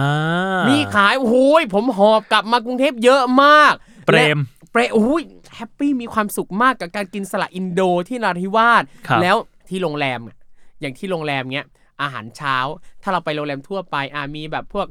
ข้าวผัดไข่ดาวข้าวต้ม อะไรก็ว่ากันไป แต่ที่โรงแรมนี้บางวัน มีข้าวย อ่า ำข้าวยำอ่ะคือแบบอาหารเช้าเป็นข้าวยำอ่ะ อาหารเช้า ทุกคน เลยเหร กั อ นเองอา หารเช้าข้าวยำข้าวยำบุฟเฟ่ อ่ะ อยากกิน โอ้ แค่ไหนพี่ มัน ยำไปเลยครับยำไปเลยครับอะไรเงี้ยแล้วผลไม้เป็นสละอินโด เปรม แฮปปี้ มีความสุขมา แฮ ก ปปี้ มีความ แปล สุขมก ว่าไปไปจังหวัดนราธิวาสเนี่ยบรรยากาศของสามจังหวัดชายแดนภาคใต้ มันไม่ได้น่ากลัวอย่างที่คิด ใช่คือโดยส่วนตัวผมรู้สึกว่าไม่ได้น่ากลัวอย่างที่คิดนะครับ แล้วก็คือผู้คนอ่ะเขาก็ใช้ชีวิตกันค่อนข้างจะเป็นปกติเลยถึงแม้ว่าเราก็จะเห็นแหละว่า บางจุด อืม ก็จะมีบังเกอร์ อ่า อยู่หน้าร้านเป็นแท่งปูนอะไรเงี้ย อืม แต่ว่าบังเกอร์ตรงนั้นอ่ะเขาเพ้นท์ลายสวยงาม อืม ลายโลกใต้ทะเลลายนั่นนี่นู่นเงี้ยฟีลแบบคล้ายๆโรงเรียนอนุบาลเลย แต่เป็นบังเกอร์ อ่า เอออะไรเงี้ยบางหน้าร้านแล้วก็จะมีจุดตรวจที่เป็นบังเกอร์ที่มีทหารนะครับ มาตรวจเรื่อยๆเหมือนกัน ตามจุดเสี่ยงแหละอะไรเงี้ย ครับ ตามรอยต่อระหว่างเมืองระหว่างระหว่างอำเภอ อ่า อะไรเงี้ยครับ แล้วก็มีรถตัดสัญญาณโทรศัพท์อะไรเงี้ยถ้าเป็นช่วงแรก ๆ ที่ไปผมจำได้เลยว่า ถ้าเป็นรถมอเตอร์ไซค์อ่ะเขาจะมีกฎว่าต้องเปิดเบาะ อ่า เวลาจอดใช่ไหมอย่างในตลาดเงี้ยมอไซค์จอดปั๊บต้องเปิดเบาะทิ้งไว้ เปิดเบาะ เพื่อ ไว้ เห็น เลย ว่าข้างในไม่มีอะไร อ่า เออแบบเนี้ย อืม แต่หลังๆมาก็เหมือนว่าไม่ไม่ได้มีการเปิดเบาะแล้วอะไรเงี้ อ่าย นั่นแหละครับ แล้วก็เอ่อถ้าเราไปนราธิวาสอ่ะจริงๆมีที่หนึ่งที่ผมอยากไปมากแต่ยังไม่ได้ไปคือป่าฮาราบาลา คืออะไรอ่ะ เป็นป่าไม่แน่ใจว่าป่าดิบชื้นปะวะ เป็นป่าที่เขาว่าอุดมสมบูรณ์มากที่หนึ่งในประเทศไทย ครับ เป็นรอยต่อแถบ อ่านราธิวาสยะลามาเลเซียอะไรเงี้ย อ่า ที่ ฮะ มีนกเงือกมีความอุดมสมบูรณ์ต่าง ๆ ซึ่งอยากไปมากเลย อืม ซึ่งคุณครูที่นราธิวาสก็ชวนไปหลายครั้งแล้ว แต่ยังยังไม่สบโอกาสจะไปอยากไปมาก อืมอ่าขอให้ได้ไป ใช่ สัก ครับ วันหนึ่ง ได้ครับ สักวันหนึ่งเราจะไปป่าฮาราบาลา อือฮึ หรือบาลาฮาราวะ ไม่รู้ครับ เออนั่นแหละป่าฮาราบาลาหรือบาลาบาลาบาลาฮาราที่นราธิวาสเนี่ยครับอยากไปมากครับ อ่ะโอเค เห็นครูทอมเนี่ยไปเที่ยววัฒนธร คุ ร ณ มท้ เห็ อน ง เยอะนะเนี่ย เห็นเยอะมาก เห็นเยอะมากเลย ครูทอมเนี่ยไปเที่ยววัฒนธรรมท้องถิ่นเยอะมากๆเลย ครับ มันมีวัฒนธรรมท้องถิ่นแบบไหนที่อยากจะเชิญชวนให้คนอ่ะไปเห็นกับตาบ้างไหม อืมวัฒนธรรมท้องถิ่นที่อยากเชิญชวนให้ไปเห็นกับตา เอาจริงผมรู้สึกว่า วัฒนธรรมท้องถิ่นทุกที่แหละ คือสิ่งที่คนควรจะได้เห็นกับตา คืออย่างตรงเนี้ยก็ต้องเล่าว่า การที่เราไปดูวัฒนธรรมท้องถิ่นอ่ะ เราอย่าไปมองด้วยสายตาของการที่เหมือนเราไปเที่ยวสวนสัตว์นะ อ่า เข้าปะคืออ่าอย่างคำว่า human zoo อ่ะ เออผมกำลังคิดถึงคำนี้อยู่เหมือนกัน เออคือพอพูดถึง Human Zoo อะในช่วงไม่นานมาเนี้ยตอนที่เห็นกระแส Human Zoo เยอะๆอะเราคิดว่ามันเป็นแค่คำเปรียบเทียบเฉยๆอะ อ่ะ ว่าอุ๊ยการที่เราไปท้องถิ่นนี้เราไปดูเขาเหมือนกับเราไปดูสัตว์ดูอะไรเงี้ย ถ้าเราจะเรียนรู้วัฒนธรรมของใครก็แล้วแต่ เราต้องเข้าไปในฐานะที่เราอะอยากจะไปเรียนรู้ อยากจะไปทำความรู้จัก อืม ไม่ใช่แค่ว่าไปดูความแปลก อ่า เราเองก็ต้องไปอย่างอย่างเคารพด้วย ใช่ใช่ครับใช่ครับ ซึ่งผมรู้สึกว่าทุกที่ทุกท้องถิ่นทุกวัฒนธรรมอ่ะน่าสนใจหมดเลย แล้วก็เราลองนึกดูว่าถ้าสมมุติว่าเราไม่มีโอกาสได้ไปเห็นด้วยตาตัวเองจริงๆอ่ะสิ่งที่เราจะเห็นได้คือจากหนังสือจากสื่อต่างๆ ซึ่งมันก็ทำอ่ะจากสื่อเหล่านี้ก็ทำให้เราได้เรียนรู้ประมาณหนึ่งแต่ว่าเมื่อเราได้ไปเจอของจริง อืม เราได้ไปสัมผัสเราได้เรียนรู้อะเราได้เห็นว่าจริง ๆ แล้วเป็นยังไง อืม เหมือนหรือแตกต่างจากที่ผ่านทางสื่อยังไงบ้าง เพราะเราไม่รู้เลยว่า เมื่อมันเป็นชุดความรู้ที่ส่งผ่านทางสื่อ มันจะมีอะไรบิดเบือนยังไงมากน้อยแค่ไหน อืม แล้วก็เราไม่รู้เลยว่าเอ่อจากการบันทึกภาพจากการบันทึกข้อมูลลงในสื่อต่างๆ นั้น เวลาผ่านมาตั้งแค่ไหนแล้ว มุมมองแนวคิดวิถีชีวิตของคนในท้องถิ่นน่ะเปลี่ยนไปยังไงบ้าง ครับ ซึ่งผมรู้สึกว่าการที่เราเอาตัวเราเองเนี่ยลงไปเรียนรู้ไปทำความรู้จักกับทุกกลุ่มชาติพันธุ์กับผู้คนต่างๆ จะทำให้เราได้เห็นว่าจริง ๆ แล้วเนี่ยเขาเป็นยังไง อืม มุมมองความคิดเขาเป็นยังไง แล้วก็มันอาจจะทำให้เราได้นึกกลับไปอีกว่าสำหรับบางกลุ่มชาติพันธุ์ บางกลุ่มคนที่เขาอาจจะไม่ได้อยู่แบบสบายอ่ะอ่ะ เราอาจจะต้องคิดต่อยอดว่า แล้วอะไรบ้างที่ส่งผลให้กลุ่มคนเหล่านี้เนี่ยยังต้องประสบความลำบากอยู่ ครับ เออนั่นแหละครับ อืมแล้วครูทอมคิดว่าการท่องเที่ยวที่เอาตัวเองไปอยู่ตรงนั้น ครับ แล้วเราก็มีความรับผิดชอบต่อท้องถิ่นตรงนั้นอะ ครับ มันสำคัญกับนักท่องเที่ยวอย่างเราอะยังไงบ้าง โอ้โหผมว่ามันมันสำคัญมากเลย เพราะว่าเอ่ออย่างอย่างที่เราคุยกันมาตั้งแต่ต้นนะครับ ว่าการที่เราเป็นนักท่องเที่ยว เราคือผู้ไปเยือน ครับ เราคือแขก การที่เราไปเยือนนั่นแปลว่า เราเป็นฝ่ายที่อยากได้มากกว่าเป็นฝ่ายไปให้เขาอะ่ะ เราอยากเรียนรู้อ่ะแปลว่าเราอยากได้ความรู้แล้วว่า เราอยากเห็นเราอยากรู้เราอยากเห็น เราอยากได้ความรู้เราอยากเปิดโลกนั่นแปลว่า เราเป็นฝ่ายที่ไปเพื่อรับ ดังนั้น อืม เราจะรับแต่สิ่งที่เราอยากได้ไม่ได้ เราต้องรับผิดชอบด้วย ครับ นั่นแปลว่าเราจะต้องไปในฐานะที่เราอะต้องรู้ position ตัวเองรู้ตัวเองว่าเราไปในฐานะไหนเราทำอะไรได้บ้างแค่ไหนด้วย อืม อย่างสมมุติว่าอ่ะอย่างอย่างบางประเทศเอง สมมติอย่างอย่างบางญี่ปุ่นอ่ะบางเมืองบางพื้นที่เขาติดป้ายเลยว่าไม่ต้อนรับนักท่องเที่ยวต่างชาติ อ่ะ เออ อันเนี้ยเราก็ไม่ต้องฝืน เราก็ต้องเคารพสิ่งนั้น ใช่เราต้องเคารพเขาเพราะเขาบอกว่าเขาไม่ต้อนรับ อืม อย่างเงี้ยอ่ะดังนั้นเราเราก็เลี่ยงนั่นแหละ ซึ่งผมรู้สึกว่าถ้าสมมุติว่าเราเป็นนักท่องเที่ยวที่เข้าไปในแต่ละพื้นที่แบบไม่มีความรับผิดชอบ ซึ่งมันสามารถเป็นได้หลายทางมากเลยนะความไม่รับผิดชอบอ่ะไม่ว่าจะเป็นการทำลายสิ่งแวดล้อมการจะไปโบกเวกโวยวายเสียงดังการไปพูดจาแนวไม่เคารพเขาไปดูถูกเหยียดหยามเขาทั้งหมดทั้งมวลคือความไม่รับผิดชอบ ซึ่งไอ้ผลจากความไม่รับผิดชอบตัวนี้เนี่ยที่จะส่งผลเสียต่างๆ ตามมา เช่นทำให้สภาพแวดล้อมเสียหาย ระบบนิเวศพังทลาย หรืออาจจะส่งผลต่อจิตใจเขาทำให้เขาอาจจะไปลดเซลฟ์เอสตีม ทำให้เขารู้สึกไม่ดีกับวิถีชีวิตความเป็นอยู่ของตัวเองหรือเปล่า ครับ นะครับหรือว่าทำให้เขารู้สึกไม่ดีกับนักท่องเที่ยวทำให้เขารู้สึกไม่ดีกับแขกที่ไปเยือนตรงนั้นด้วย อืม แต่ถ้าเรามีความรับผิดชอบปั๊บเนี่ยนั่นแปลว่าเอ่อเรายังจะทำให้สภาพแวดล้อมที่นั่นน่ะถ้ามันดีอยู่แล้ว ก็ยังจะดีเหมือนเดิมหรืออาจจะดีขึ้น หรือสมมุติว่าถ้าเราไปเห็นใครอยู่ในสภาพแวดล้อมที่ไม่ดี แล้วเราเอาตรงนั้นเนี่ยมาต่อยอดมาเป็นกระบอกเสียง เพื่อจะช่วยทำให้เกิดการเปลี่ยนแปลงทำให้มีสาธารณูปโภค ที่ทุกคนควรจะเข้าถึงเนี่ยได้ลงไปในพื้นที่ต่างๆ เหล่านั้น เพราะว่าก็จะเป็นผลดีที่เกิดขึ้นจากการที่เราเดินทางไปสถานที่ต่างๆ ด้วย อืม ผมเองเนี่ยจะรู้สึกว่าอย่างบางครั้งอ่ะเวลานักท่องเที่ยวไปในพื้นที่ชนบท จะรู้สึกว่า ว้าว มันดีมากเลย ทางลำบากแต่เรามีความสุขที่เราได้อยู่ท่ามกลางธรรมชาติได้ดื่มดำซึ่งอันเนี้ยมันเป็นมุมมองแบบคนไปเยือนน่ะแต่ลองคิด อ่า ดูว่าสมมุติว่าถ้าเขาอยู่ในพื้นที่ห่างไกลจริง ๆ ถ้าเขาป่วยไข้ไม่สบาย อืม กว่าที่เขาจะเดินทางมาถึงในเมืองอ่ะ มันไม่ง่ายเลย อืม บาง ม ครอบครัวไม่ได้มีรถส่วนตัว เดินต้องเดินเท้าข้ามเขาข้ามห้วยมา อืม หรืออย่างไม่ต้องเข้าไปถึงป่าอันไกลโพ้นน่ะแค่ต่างเมืองต่างอำเภอต่างตำบลน่ะคนที่ไม่มีรถส่วนตัวก็ต้องรอรถประจำทาง ซึ่งรถประจำทางอ่ะออกเป็นเวลาอีกกว่าจะมา